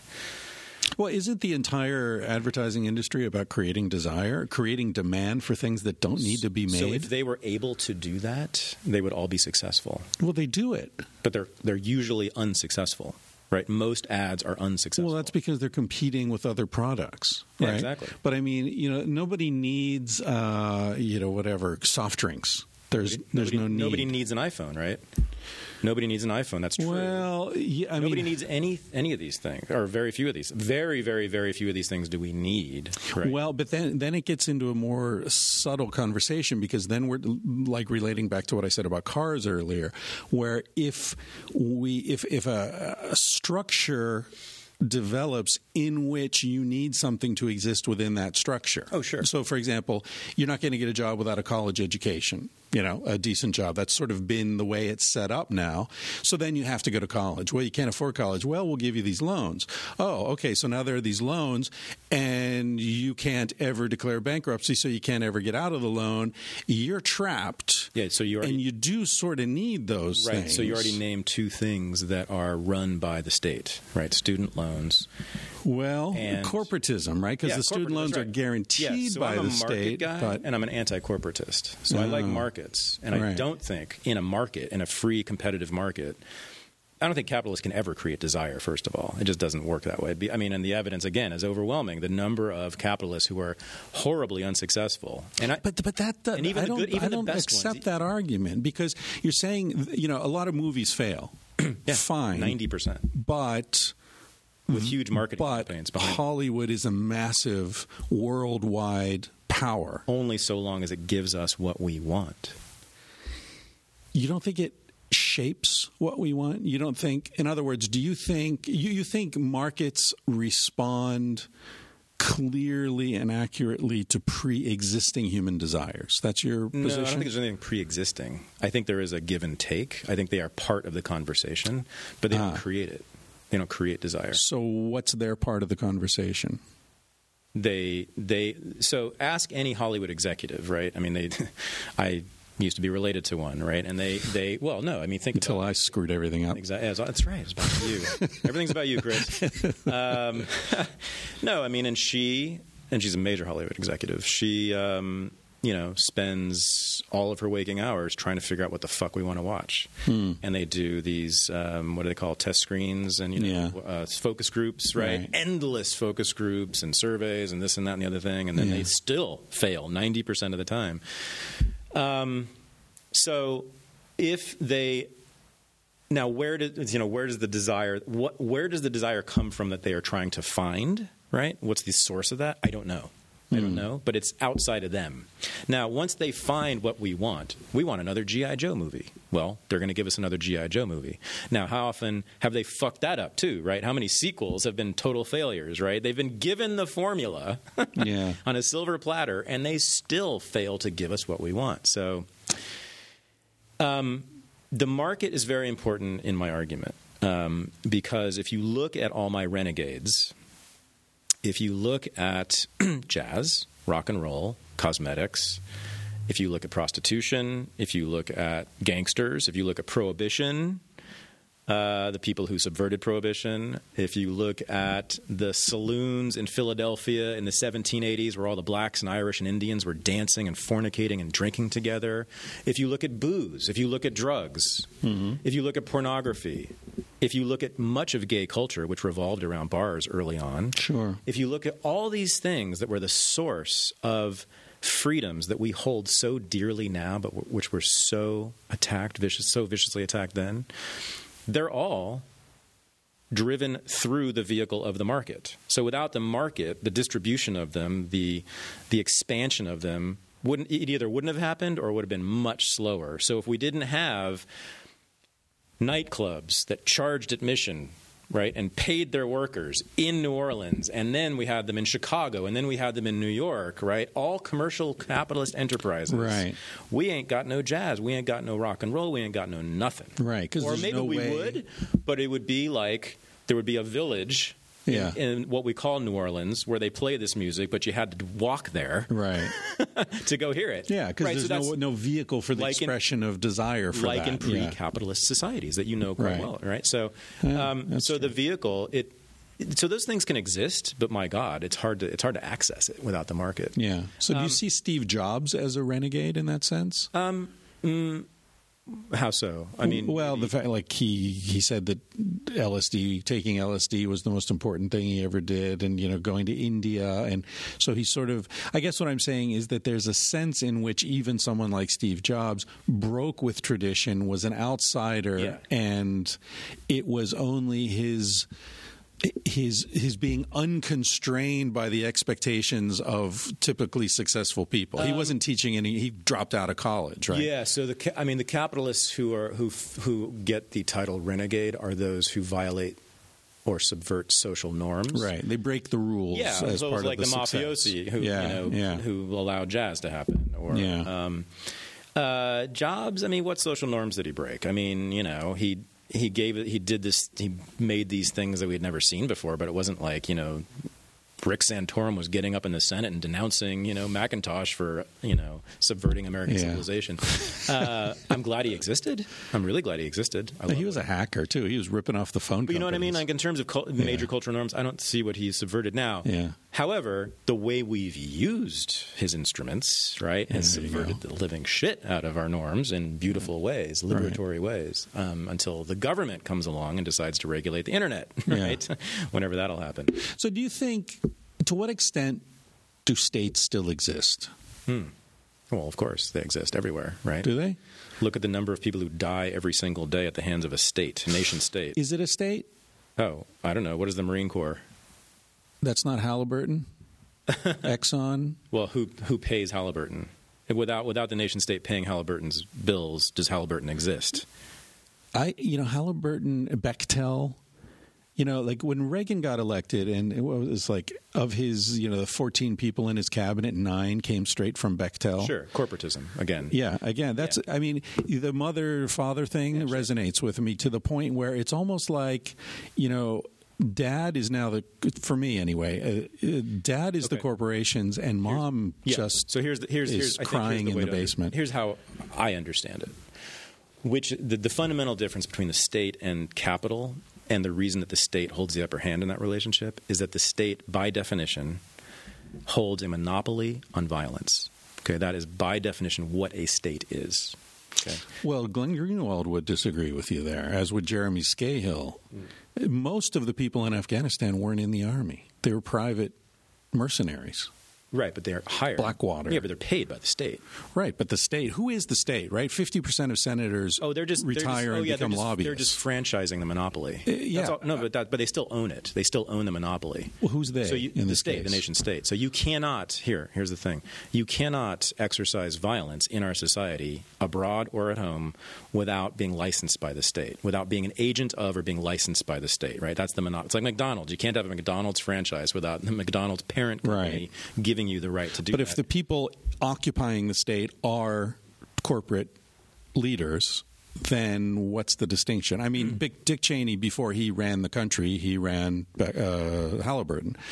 You know, so he wrote right. He comes from Halliburton. He brings a bunch of people from Halliburton to write the EPA Sure. laws overseeing drilling operations. Right. So, what the hell's the difference between the Bush administration and Right. It's interest. oil? It's one's interest. So, what was Dick Cheney's interest in doing all that stuff? well, I think it was consistent. Well, well, hang on. So, Yeah. so people often use, and it's a great example. I mean, and this is where Michael Moore gets completely messed up, as he does with most things. Um, Dick Cheney chose to move from Halliburton, where he made how many millions of dollars a year, to being the vice president of the United States, or well, he was Congress then senator. But, you know, for what? Re- where? What was his salary there? Right? Why would you do that if you were really interested in the interest of Halliburton primarily? I don't think so. I think Dick Cheney and people like him, people who seek state power, are interested in that. They are interested in power. power. Now, if you want power, if you want, where, where can you get the most power in the world? And I'm arguing, and I think it's pretty clear, the where you can get it is in the United States government. The higher you get in the United States government, you will have the more power. You will have more power than Google, Apple combined. You can obliterate a, an entire nation right now. You're you talking about that. the power of violence. Yeah. Well, Yeah. that's what it all rests upon. But you can also incarcerate people instantly. Yeah, but- with that monopoly See, on I- violence, I you can you can also expropriate property. Okay, so all the time. so let's talk about the overthrow of the government of Guatemala in what 1954. Sure. Right. Yeah. Now the CIA mm-hmm. provoked that and carried it out. Right. Right. absolutely At whose behest? at the behest of the United States. The United Fruit Company. Which so right. So corporations are for me. Um, and people who have this thesis, they are vehicles. Corporations, multinational corporations, are vehicles for state power. See, I see it the opposite way. I know, I know, I know you do. I know. I think the state Yeah, is but the henchman of the corporation. But it doesn't make any sense because the state has a monopoly on violence. So the so the state has, and by the way, the state constantly is taking property from corporations through eminent domain because of their monopoly on violence. They have liquidated. They don't often do it, but they can and they have liquidated people's property, Right. including giant corporations. But you don't think the Wall Street thing? or severely regulated them in ways that corporations don't. But they're not regulating them. That's the whole problem. Sure. Wall Street is completely unregulated. me- the SEC hasn't prosecuted So if I- anybody. so if I guaranteed to you Uh-huh. that I would make up any loss that you have, even in the trillions of dollars in your business, guarantee, right? Is that not regulation? That's giving you a blank no check. That's, that's saying not you- regulation. That's mom saying, "Here's the here's the credit card. Go have a good time." That's not regulation. Well- that's nothing. Well, there's also an SEC. There's The SEC doesn't do anything. stack of- the only guy who tried to do anything was Spitzer, and look where he Well, ended up. regulation in the sense of positive regulation, right? Which is that we will protect you. This is regulation too. We will protect you from any vicissitudes in the market. Yeah, but that Well, that's what the bailout was. well, a regu- right. yeah. But that's not regulation. positive regulation. It's like what's a parent? no, it's a parent. It's what's a, it's a parent. Yeah. A parent regulating the child is also protecting them from danger, right? There's corporatism. Well, yeah. Well, I, am I more radical than you? Is, that, no, is that I'm what's still- happening? I'm more radical than anyone. Really, I it feels like I'm more radical no, because I'm saying this is all bullshit, and you're saying there's actually some sort of uh, conflict between the state and corporations. Whereas to me, it seems like, honestly, I feel like the state at this point is like you know the Steelers. It's a distraction. It's a way to get people not thinking about the reality, which is that nobody gives a shit if they're playing for the Steelers or the Cowboys or the Giants or whatever. It's a job. It's about money. And if somebody pays me more and my contract's up, I'll go play for them. That's the truth. The uniforms and the cheerleaders are to make us think any of that shit matters. It doesn't. America, England, UK, you know, whatever, it's bullshit. What really runs the world right now is the corporate power. And it seems to me that in the United States, in the last decade or two, corporate power has completely taken over the government where you have the the Koch brothers now running you know starting the fucking tea party right and everyone's saying why isn't occupy wall street as powerful as the tea party well cuz you don't have a couple fucking billionaires you know hiring buses and Sarah fucking Palin sorry I'm going off on a rant here. That's fine with me. Uh, okay, well, Fox News give me a fucking break Fox News isn't a, a yeah. journalism So it's an so the Koch- adjunct to so the right Koch wing brothers. So the Koch brothers. Um, do you know what their position on gay marriage is? Well I know one of them supports the they're- Metropolitan Opera so it must be pro Okay, so they're pro gay marriage. okay. Do you know what their position on the drug war is? They're for legalization. Do you know what their position on foreign policy is? They are for radical cuts in the military budget. I am not pro Koch, by the way. I am just saying left wing discourse about them is usually really ignorant. But so, Well, so why- anyway, so Yeah, so if okay, they so if they run the world, the Koch brothers, Well, why, people why is like them. marijuana illegal? Because they're for legalization of marijuana tomorrow. That is their position stated. Well, as it's such. it's notice cutting- what's happened since Why- they've become prominent in the marijuana but they're opposed debate. to that. That's what I'm saying. The Koch Opposed to brothers, what? They're opposed to. Well, no, I'm saying the legalization is is taking place. Is Oh. is uh, you know the Well- the momentum behind legalization has well, picked up a lot. In the meantime, the federal government is ramping up prosecutions of marijuana dispensaries, right? So if the Koch brothers control the federal government, I don't understand this. Um, so, I mean, I guess another way to sort of sort through this is to think about people's interests and motivations, and we talked about this for a second here. Um, you know, what what motivates corporations, right? And is what's sort of nice in a way is that it's simple and understandable. Every it's clear as a bell. It's totally transparent. It's profit, and that's Right. it, Right. right? So, generally speaking, uh, they are amoral, which is actually what I like about them. Right? They don't attempt to impose morality on us. Um, they just want they just want to make money, however they can do that, right? Right. Regardless of morality. So in many ways, sub- so that's one of the things I like about the market. By the way, is that it's been really, really subversive, and this is very important of traditional cultural norms. Really subversive, right? In all kinds of ways. That's why you know Rick Santorum and company rail against Hollywood all the time, right? So if Holly, if corporations are controlling the government, then why is the government screaming about corporations all the time? Um, so they're motivated simply by profit, unless they're psychotic. I mean, there's been occasional capitalists who, right, you know, want to, you know, influence morality through corporate, but they lose through morality. They lose usually because people don't want that, generally speaking. Okay, so we know what they want, right? What do people who seek state power want? And as I said, I mean, I think it. There's no way to explain it except uh, they want power. They want power, and they have found the best vehicle for power. If you want the power to slaughter, incarcerate, deport, take property in mass numbers, there is n- only one place where you can do that, which is at the head of the United States. and why do people want that kind of power? That's a very good question. I don't have an answer to that. I mean, I don't know. This is I'm fa- that is the question I am most fascinated by in part because I can't answer it. I just I just sort of punt on that and I say some people are just like that and some of us most of us thank God are not. Um, here's a, here's a little twist in my book though and my argument that kind of throws people off because they think oh well you just want everybody to be renegades and prostitutes and hookers and gangsters and drunks and da da da and slackers and I'm like well actually no on the fourth or fifth page i say very clearly if we ha- if if everybody was that the garbage would never get picked up right? Crime would be rampant. I would never leave my house. I'd be terrified right? It would look sort of like haiti you know but worse right? Um, but uh, so we need, unfortunately, we need those those controlling paternalists, you know, Hmm. um, to do that shit work that we don't want to do. no, so like, so you know, Like the Mexicans. So when these, ex- well, no, no, no, no, not that shit work. I'm talking about you Yeah, know, know deciding who lives and dies. Well, keeping the yeah, keeping the- things orderly, right? yeah. I don't want to make the trains run on time, you know. Yeah. Um, I don't want to. I don't want to impose social order, but there has to be some. Now, what I'm saying is, in that civil war, which is in every society, pretty much, right? Hmm.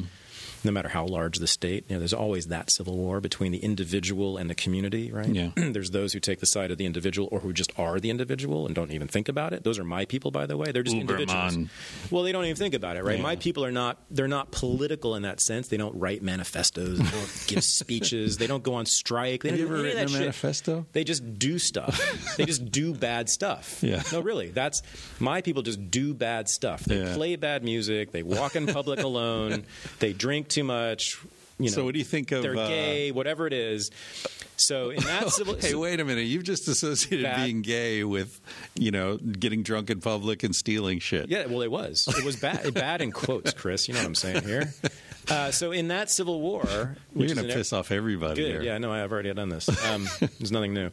No, no, no. You know what I mean. Yeah. Bad, bad Yeah, I know what you're saying. As Yeah. Run DMC said, not bad meaning bad, but bad meaning good. Right. Um, so in that civil war, don't seek to replace the controllers because then you just become the controllers, Uh-huh. right? So I'm not into revolution. I think that's a really bad idea. And if you look at the history of revolutions across the world, that's what happens, right? I mean, generally speaking, the new revolutionaries become the controlling assholes. Same as the old Over boss. and, and you know, look at South Africa, right? I mean, the stuff they've done with AIDS, et cetera. Um, the Soviet Union. It goes on and on. So, But but is in that there hope? on, but in, in that civil war, Uh-huh. take the side of the bad people Why? Because that's where freedom comes from. What kind of what the hell is freedom anyway? Well, that's okay. We have to define that, sure. Yeah. So some academics believe don't believe in it as a concept. They think it's it's it's doesn't exist. But I define it. I mean, it's there's so there's okay. So there's the American definition of freedom, which is a really really weird one, yeah, but it's the one we operate by. It's it's kind of the the, the center of our culture. the freedom freedom to, get regulate ourselves. Oh, as opposed to the This- king, the government. Yeah. So right. So that's what it all rests on. So this, this is actually where I differ from representative democracy is freedom Um, yeah. Well, no, it's more. I mean, the core of it before is that- gerrymandering. it- no, the core of it is that I will have my farm Uh-huh. Or my little business or my big business. And I can dump my shit in the river, and have- no one can on. stop me because I'm Rand fucking Paul. Well, right. I Yeah. will have. I will. I will have my wife and my kids, and I will live an upstanding life. I won't drink. Uh-huh. I will be monogamous. Um, I won't dance to nigger music, etc. Um, therefore, the state should not control me. Right? because So- I'm one of the good guys. So that's classical liberalism, which Yeah. is also now libertarianism, which is where I, I that's where I differ with libertarians. Like, not all of them, but a lot of them are into that. By the way, we're sitting in the studios of Reason TV, Right. which is a libertarian Correct. TV Correct. channel. They're they're better on this than most. Uh-huh. Yeah, they they like a lot of libertine culture, libertine. yeah, libertine and libertarian, Different things. Different, yeah, yeah. Um, and in fact, so libertarians debate each other about this, whether or not it's a libertine thing or not, and some most of them hate it. See, I'm libertinian. No, I, I, know. think. Yeah, Me too. Yeah. Of course, yeah, and that's why we mostly like each other, except for your bizarre liberal politics. Um, no, I thought I was biz-. They're not bizarre at all. I They're thought I was standard. radical. I know I was liberal. No, they're standard, man. Are you kidding? Oh God, I, I hear it every was- day. So, what do you think of Breaking Bad? Talking about, Oh my God! It's uh, the it starts. Uh, It's almost- yeah, sec- Sunday, uh, a few days from now. yeah, That's how much I love it. Um, no, I've watched every episode. very, very adore it. interesting in the illustration of the points you're making. Yeah, here. that's right. Yeah. Um, so you know, it's pretty clear that the most successful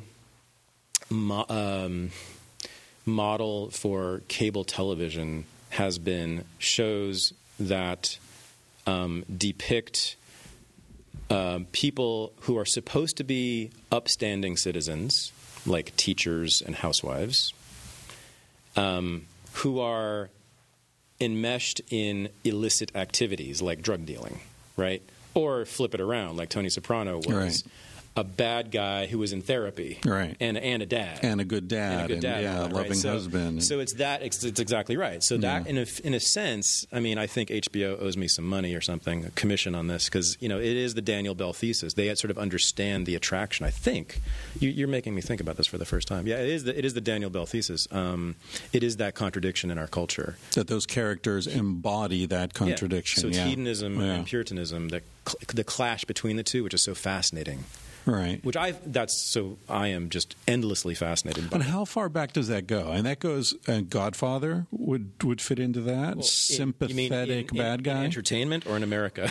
well, no, in, in entertainment, I'm Oh. thinking because I mean, The Sopranos was revolutionary in Mm-hmm. a sense in in going with that so much. But then you could say Breaking Bad, uh, Boardwalk Empire. I mean, there's Weeds. Yeah, exactly. There's been All- a slew of them afterwards. But I'm just I'm trying to go beyond Sopranos, and you know, you could certainly say I think the Godfather series Sure. were sympathetic killers. and because they, were good family men. Bonnie and Clyde. Uh huh. Yeah. Right. A romance. Right. So Yeah. very traditional in some ways, but also, of course, doing all these bad things. Yeah. So the idea that it started with The Sopranos isn't isn't No, no. I'm really just right. saying. I'm just saying that cable operators have have discovered that as the winning as formula. a great formula. Great yeah, formula, and I agree with that. And Breaking Bad, Jesus. Yeah, and it might be the best of the bunch. I break. I, I just on the flight down yesterday. I watched a Charlie Rose interview with um, the creator of Breaking Bad, whose name I don't remember right now. Vince. Gilligan. Yeah, Uh, he had been a writer on um, uh, X Files. And uh, he was talking about how he got this idea because he was talking with a friend, and the friend said something about how uh, there had been a case of kids getting poisoned because their parents had set up a meth lab in the basement and the kids were getting toxic fumes in their bedroom or something. And that clicked for him like, wow, mom, dad, meth lab, mm, interesting. And he had this idea like Tony Soprano starts out with the contradiction, whereas his idea for Breaking Bad was to take the main character from the sympathetic high school teacher who's just been diagnosed with cancer all the way to the dark end of the spectrum Right. through you know five seasons or whatever it's been Right. so it's interesting that he saw it as a journey as opposed to an exploration of the of the conflict within the character like in Tony Soprano or Weeds or whatever yeah yeah, Um, but yeah, I mean, I think it's it's everywhere in our in our culture. I mean, it's it's constant. and we're all criminals. That's the beauty. I mean, you talked Yeah. about uh, you know the, uh, the the cross what's it, the jaywalking laws. You know, we're all breaking laws constantly. Mm-hmm. Yeah. laws Or- we don't even know exist or more in many importantly, cases. norms. We're breaking cultural norms constantly. You know, I've, I've Yeah. broken about fifty in this interview, but I'm nor- I'm not normal. But yeah, no, I mean, we're constantly breaking norms. Yeah. Uh, Yeah. Right. Do you know Louis C.K.? You're talking about the Oh, my God. saying nigger. He's Do, my do you- hero. did you Yeah. ever what he says about that? Yeah, yeah. I, I love because it really sums it up. I mean, every time someone says the N word, I'm just like, are we in fucking third grade Well, here? You know, and the C word and me, the this word and for me, those who most strenuously object to using the word are those who feel the most guilt about their own racism. Hmm. Actually, I think those who protest that much are actually hiding something that they're very, well, I mean, very ashamed. But of. there's a legitimate, you No. know, desire not to well, offend anybody. well, we're talking right? about okay. First Yeah. of all, let's be clear about how we, you know, what we're talking about and the ways we use it, right? yes, of course, if you're using it deliberately as an epithet, you know, to put someone down, Right. Of course, that's going to. Yeah. but I'm talking about using it to talk about history, right? The way I was just recently, you know, in this interview, and it's like that's the word was everywhere in American history. I mean, people, Yeah. Americans used it all the time, very glibly. Right. By the way, blacks and whites, and everyone used it. Yeah. So if we don't, if we're going to talk about, America, about American history and we use the N word, Right. it's like talking about the Constitution and saying the C word. I mean, Yeah. it's that fundamental. It's ridiculous. Um, but Quentin also, Tarantino, you must have enjoyed his last film. well, except that yeah, except that he has nothing to say. I, I don't know what he's. I mean, he has things to show, yeah, but I think Tarantino has not much to say. that's an interesting point. That- He's a- that- he's a brilliantly extremely enjoyable to watch. But you're right. What's the underlying Yeah. important message? I'm glad. I mean, I do. I do value that he is interested in violating taboos. Yeah. But just violating a taboo doesn't turn me on nearly as much as saying? Yeah. this is a taboo that shouldn't be a taboo. So what what kind of you're obviously very interested in popular culture and so on. Are there particular films or or, or fictional books that you find uh, resonate with your vision of history? Yeah. Uh, blaxploitation films. Oh, really? well, do you and Tarantino have that. yeah, but common, he doesn't. right? Actually, he does. Uh, he's not nearly as effective. Well, because he doesn't know what he's doing. Um, I think he doesn't, have, he doesn't have ideas about. It. But so blaxploitation. If you look at if you look at blaxploitation films of the late '60s and early '70s, what they do, I think, is essentially what I do, which is to say, is to take stereotypes and then invert them in terms of values. Right. Right. So.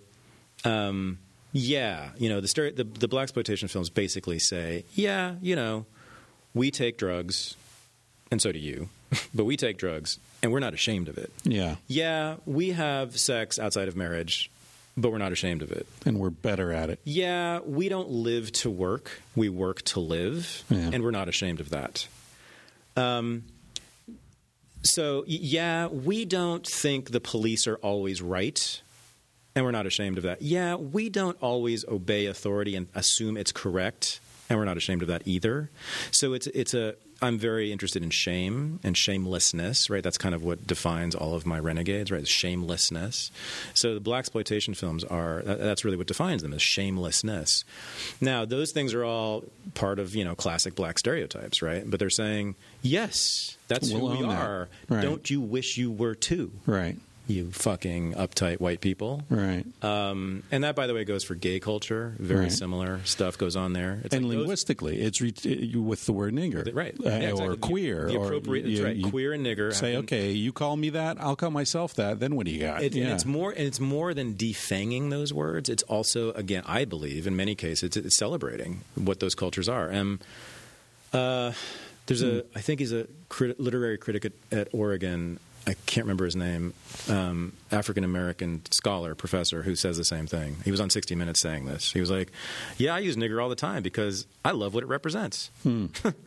And so it's not just saying, you know, oh well, let's use it so that it no longer has power. In fact, I think he was saying, and I agree with him. No, let's let's use it and let's let's let's let it have that power, but let's invert what we think about that power, Right. What it means.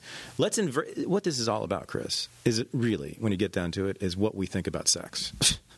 So everything comes down to sex, in my view. All roads lead to sex, hmm. which is so. If you think that sex is good or positive or just neutral or just sex or you know and that's it then that flips everything on its head that Yeah. flips everything we think about black people about gay people about Right. women about all about children Masturbation. about mas- everything all those group all those excluded groups all of the epithets we've used against them once you think that sex is good become compliments Which, yeah, I, I'm with you. I mean, sex, se- eros, is the ultimate subversion. It's the ultimate subversive Right. power because, and this is something I think Freud got right, that civilization is deflected erotic energy. Mm-hmm. And so if you stop deflecting the erotic energy and let it express itself naturally, civilization falls apart Mm-hmm. because nobody wants to work. Nobody gives a fuck. Nobody's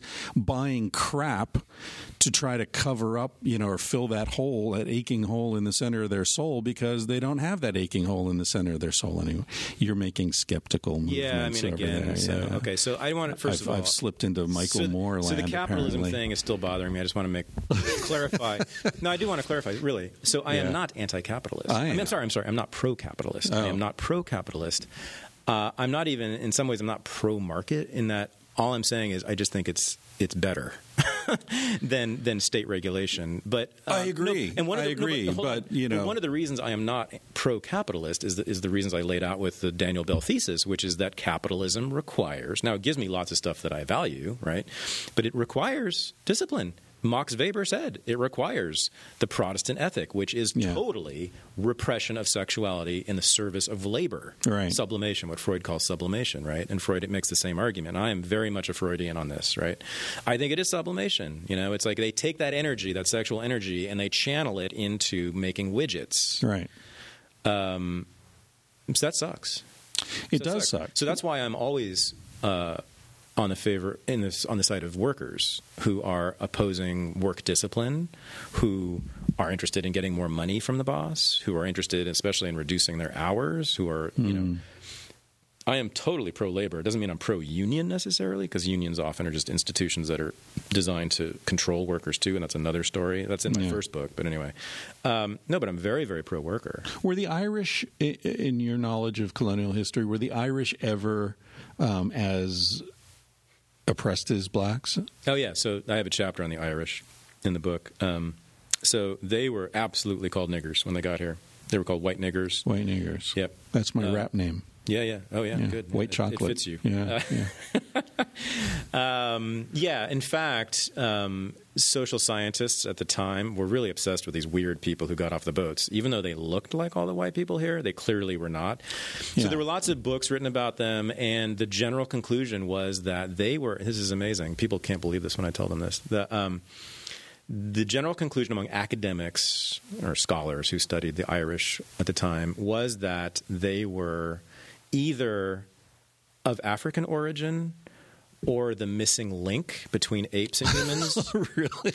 Um, but generally speaking, get this inferior to Africans. Oh, really? Irish in the in the respectable mind actually occupied a lower status wow. for a while. Now, Because they didn't work as hard. well, that's right. So they, so the big, the first influx of Irish immigrants was in the 1820s and 30s uh, to build, to dig the canals that connected The Erie Canal? the- all, well, the, all the canals that connected the Atlantic Ocean with the Great Lakes. Uh-huh. There's a whole network of canals. Oh, okay. That was where that was how all the things were transported right before roads Yeah. um, and tr- and before railroads. Um, so shitty work, right? Oh my God! You know, it's it's it's di- it's ditch it's ditch, Ditch digging, yeah, in in a massive scale. So the Irish were brought here to do that. Well, so they get here and they drink gallons of liquor all day long while they're working. They slack off. They dance jigs. They play music while they're supposed to be digging these ditches. Right.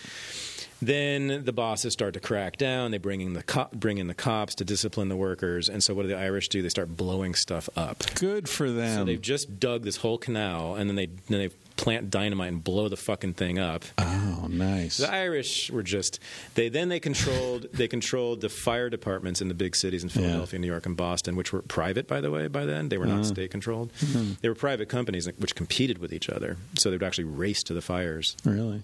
Um, so what they started to do though was to set fires so that they would have business. Um, so you know these were some quote unquote bad people. Um, they were also in the process of developing essentially the first American party music. So they lived in slums in the cities with blacks. So Irish and blacks lived together, often in the same buildings, and, but always in the same neighborhoods. Um, slang. So much. I have a whole section on American slang. Um, most American slang was created by either Irish immigrants or blacks. Really? Yeah, the, there's a great book about this called "How, How the Irish Invented American Slang." Dozens and dozens and dozens and dozens of slang words were invented by the Irish. Hmm. Of course, we all know African Americans invented lots of slang words as well. Yeah. Um, so they also were in the process of developing with African Americans tap dancing. That's right. Yeah, so yeah. Irish and it was a Michael Ventura talks about Yep. that. So yeah. tap is a combination of the jig and West African dances. Right. Um, hey, is it true? Uh, this is another thing Ventura mentions in his book that 80,000 Irish women and children were sold into the slave markets of the West Indies under Yeah. Cromwell. So indentured servitude. Yeah, some some were slaves and many were indentured servants. But it fell apart because the They were white the plantation white- so- owners didn't want to buy white slaves. Yeah, so there was some. There were some. Um, yes, legally defined as such uh, i- Irish slaves. And he said that as late as 1800, Gaelic was spoken uh, by slaves, black slaves in the in the Bahamas or the. There's quite a bit of intermixing. Yeah. Yes, in the Western Hemisphere. yeah, he, he actually says that some of the Irish pagan tradition uh, influenced the development of voodoo. right. Yeah. Yeah. So, um, so dance, so vernacular dance, jazz dance, rock, whatever you call rock dance, hip, disco, hip hop, all that stuff, you can trace to that original confluence of Irish and African slaves. And the tap dancing, if I remember correctly, came about because they outlawed the playing of conga drums in New Orleans because they thought the, Mm, the was slaves New- were communicating. It was invented in New York City. Actually. oh, is- oh, really? Yeah, um, mm, uh, that's jazz. Well, jazz. So Con- Congo Square was Right. Yeah, so the slaves used to congregate. Jelly Roll Morton. Not, no, that's before, way before. Do you know what jelly rolls means? uh, uh, it's a donut. Pussy. No, I'm kidding. It's pussy. A jelly roll's a pussy. So his nickname was like, Yeah. you know, Pussy Morton. Um, that's an interesting story. Um, blues, so jazz and early blues. Uh, you know, we think of it as you know these really noble um, old black men sitting on the porch in Mississippi. You Yeah, know, yeah. have the truth to tell, and you know, it's all this noble savage bullshit, Right. which comes out of a white savior complex, in my Yeah. view.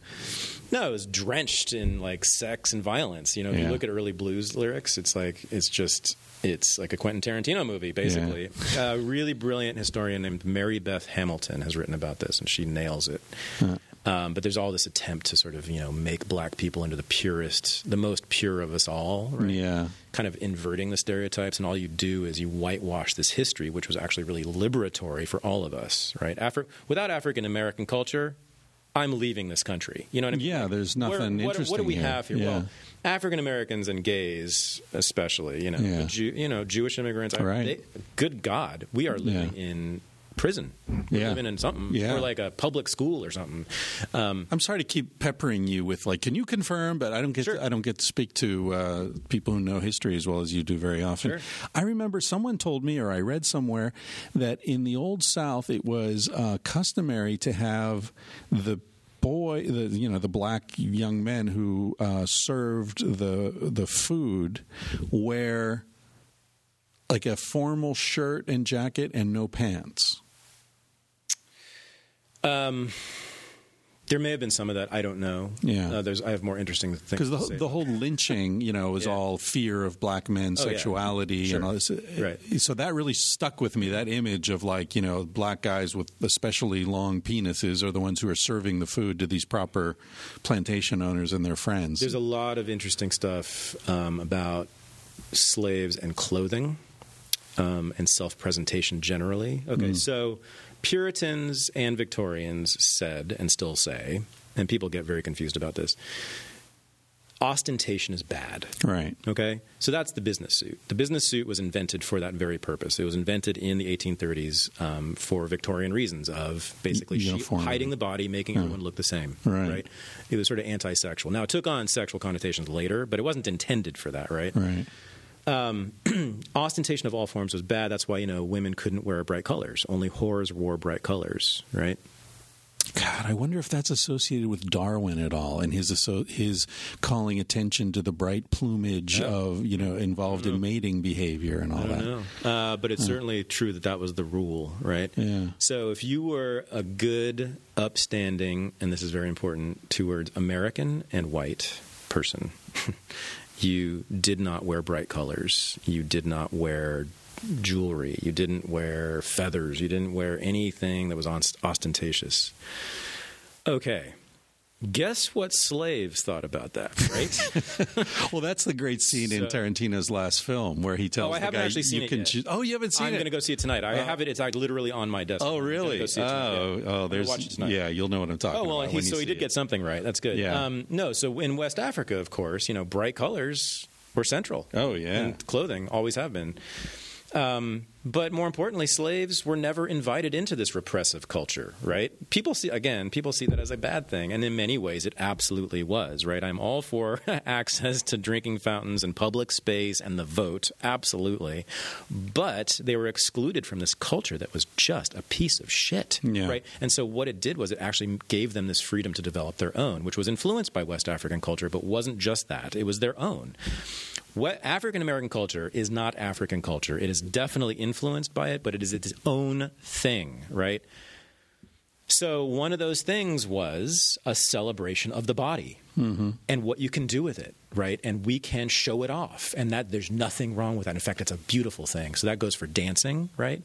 In these unrestrained ways. You know, it wasn't just the waltz, right? Ventura says that rock or jazz dance, the dance you're talking about, unrestrained dance, was the first time white people ever danced without choreography. Correct.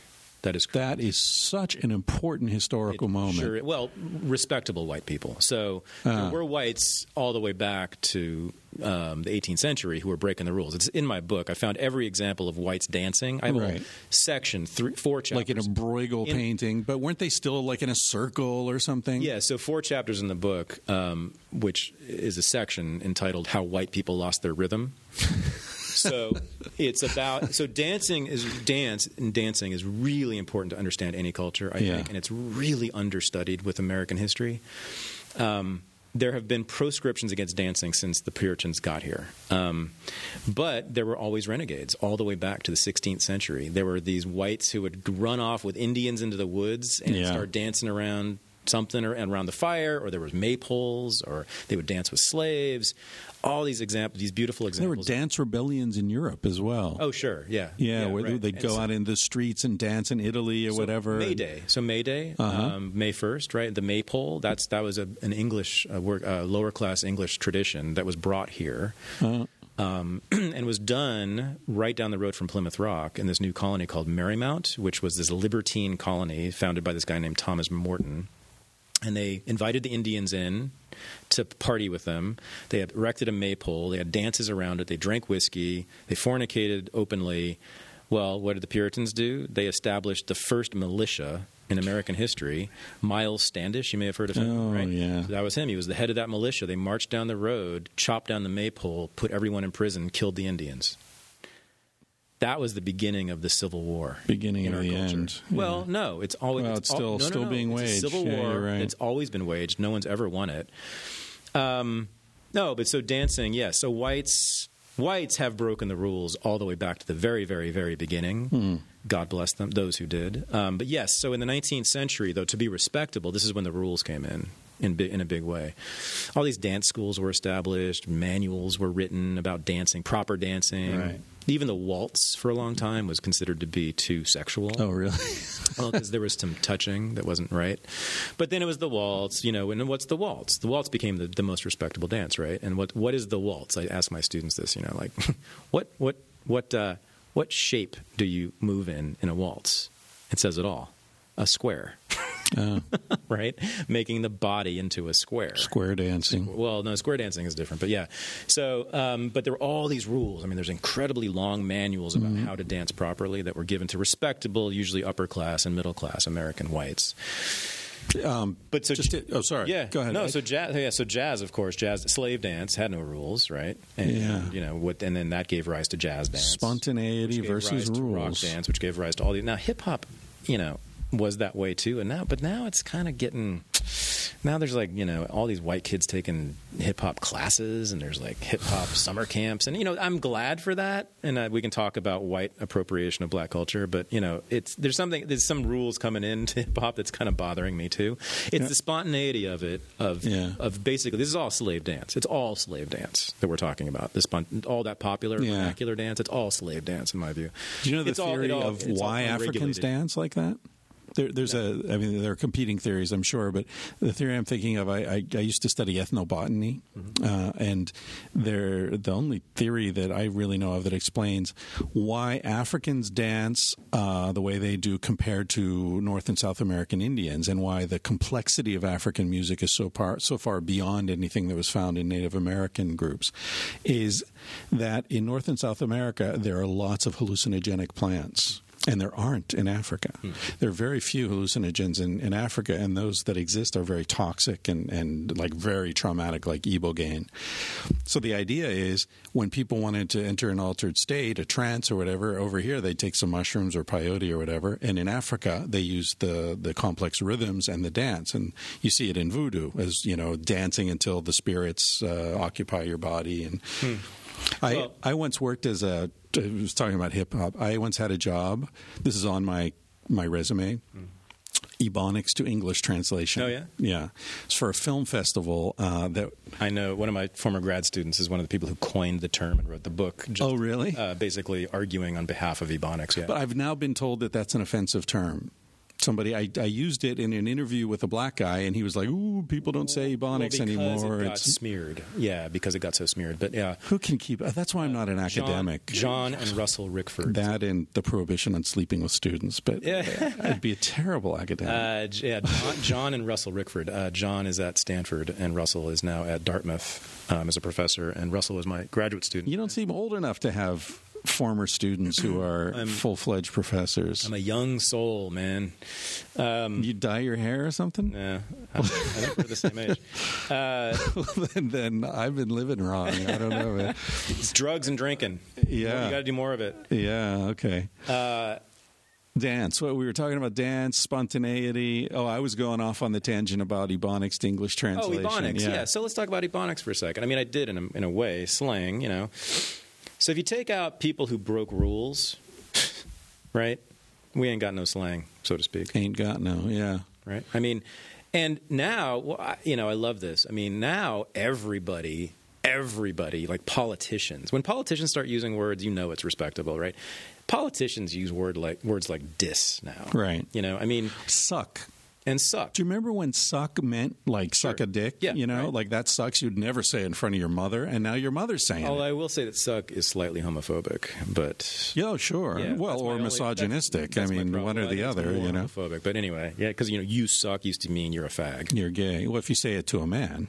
Yeah, but I think Say it that's, to I think, I think that's the origin of it. Yeah. I think because I remember. But In any case, my, Anyway, my point yeah. is that it originally meant suck dick, Yeah. and now that's been lost in what twenty years. I mean, it's it's strange, Right, right. So, but um, so much of American language, American English, is from the scum of the earth. Yeah, Much of it. who we- write the best poetry? so respectable now. You know all these words, um, and that goes. You know, you know, alcohol. Uh, why is alcohol legal? Right? Remember, it was illegal for a while there, for more than a decade during Prohibition. Well, who subverted that? Right? A lot of people did. But every single bottle of alcohol consumed in the United States during Prohibition was handled at some point by a gangster. right, like were the- Kennedy or otherwise. Well, yeah, they were the front lines. They were the shock troops subverting that ridiculous law, right? So, Well, that brings us back to your market argument. uh, well, that too, right? There was Yeah. an immense market for it, Yeah. and they were the ones willing to violate the norms to meet that demand, that market demand. Um, so, yeah, thank a renegade. Um, we can go on and on. Walt Whitman, yeah, you a Whitman fan? Uh, He's a renegade, sure. Yeah, well, both in terms of language, sexuality. I mean, he was he was breaking all the rules. Yeah, yeah. Um, I suppose, though, that he was still playing. He was still writing for a respectable audience in many ways, though. Hmm, yeah, I'm not sure. I mean, he became respectable pretty quickly, if not immediately. Well, I remember uh, Ralph Waldo Emerson got a pre-publication copy of Song of Myself and made a trip to New York to meet Whitman Right. because he was just so blown away by Right. it. But I mean, there's Whitman writing free verse, ho- homoerotic, Sure. you know, just oh, sure. and Melville as well. I mean, Moby Dick. There's all sorts of homoerotic stuff going on. Sure, I guess. Okay, so I guess my it's not that I've, I don't have any issue with Whitman um, or Melville. It's that they it, that they what they were writing for was a very uh, narrow audience, very very few people. Right, The literate. elite. the Yeah. literate elite, Yeah. which is a tiny percentage of the Yeah. population. It was especially tiny then.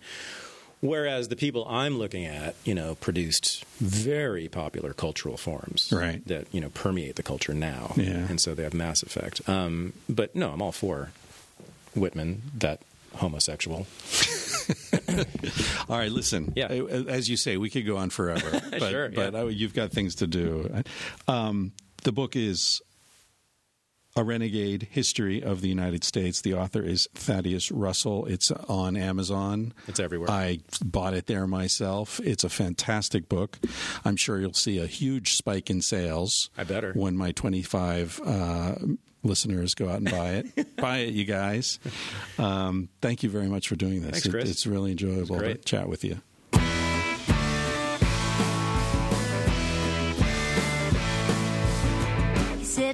What's the big deal? Feel what you wanna feel. Say what you wanna say. You're gonna die one day. For example, I could kiss you just because I want to. What's the difference if you turn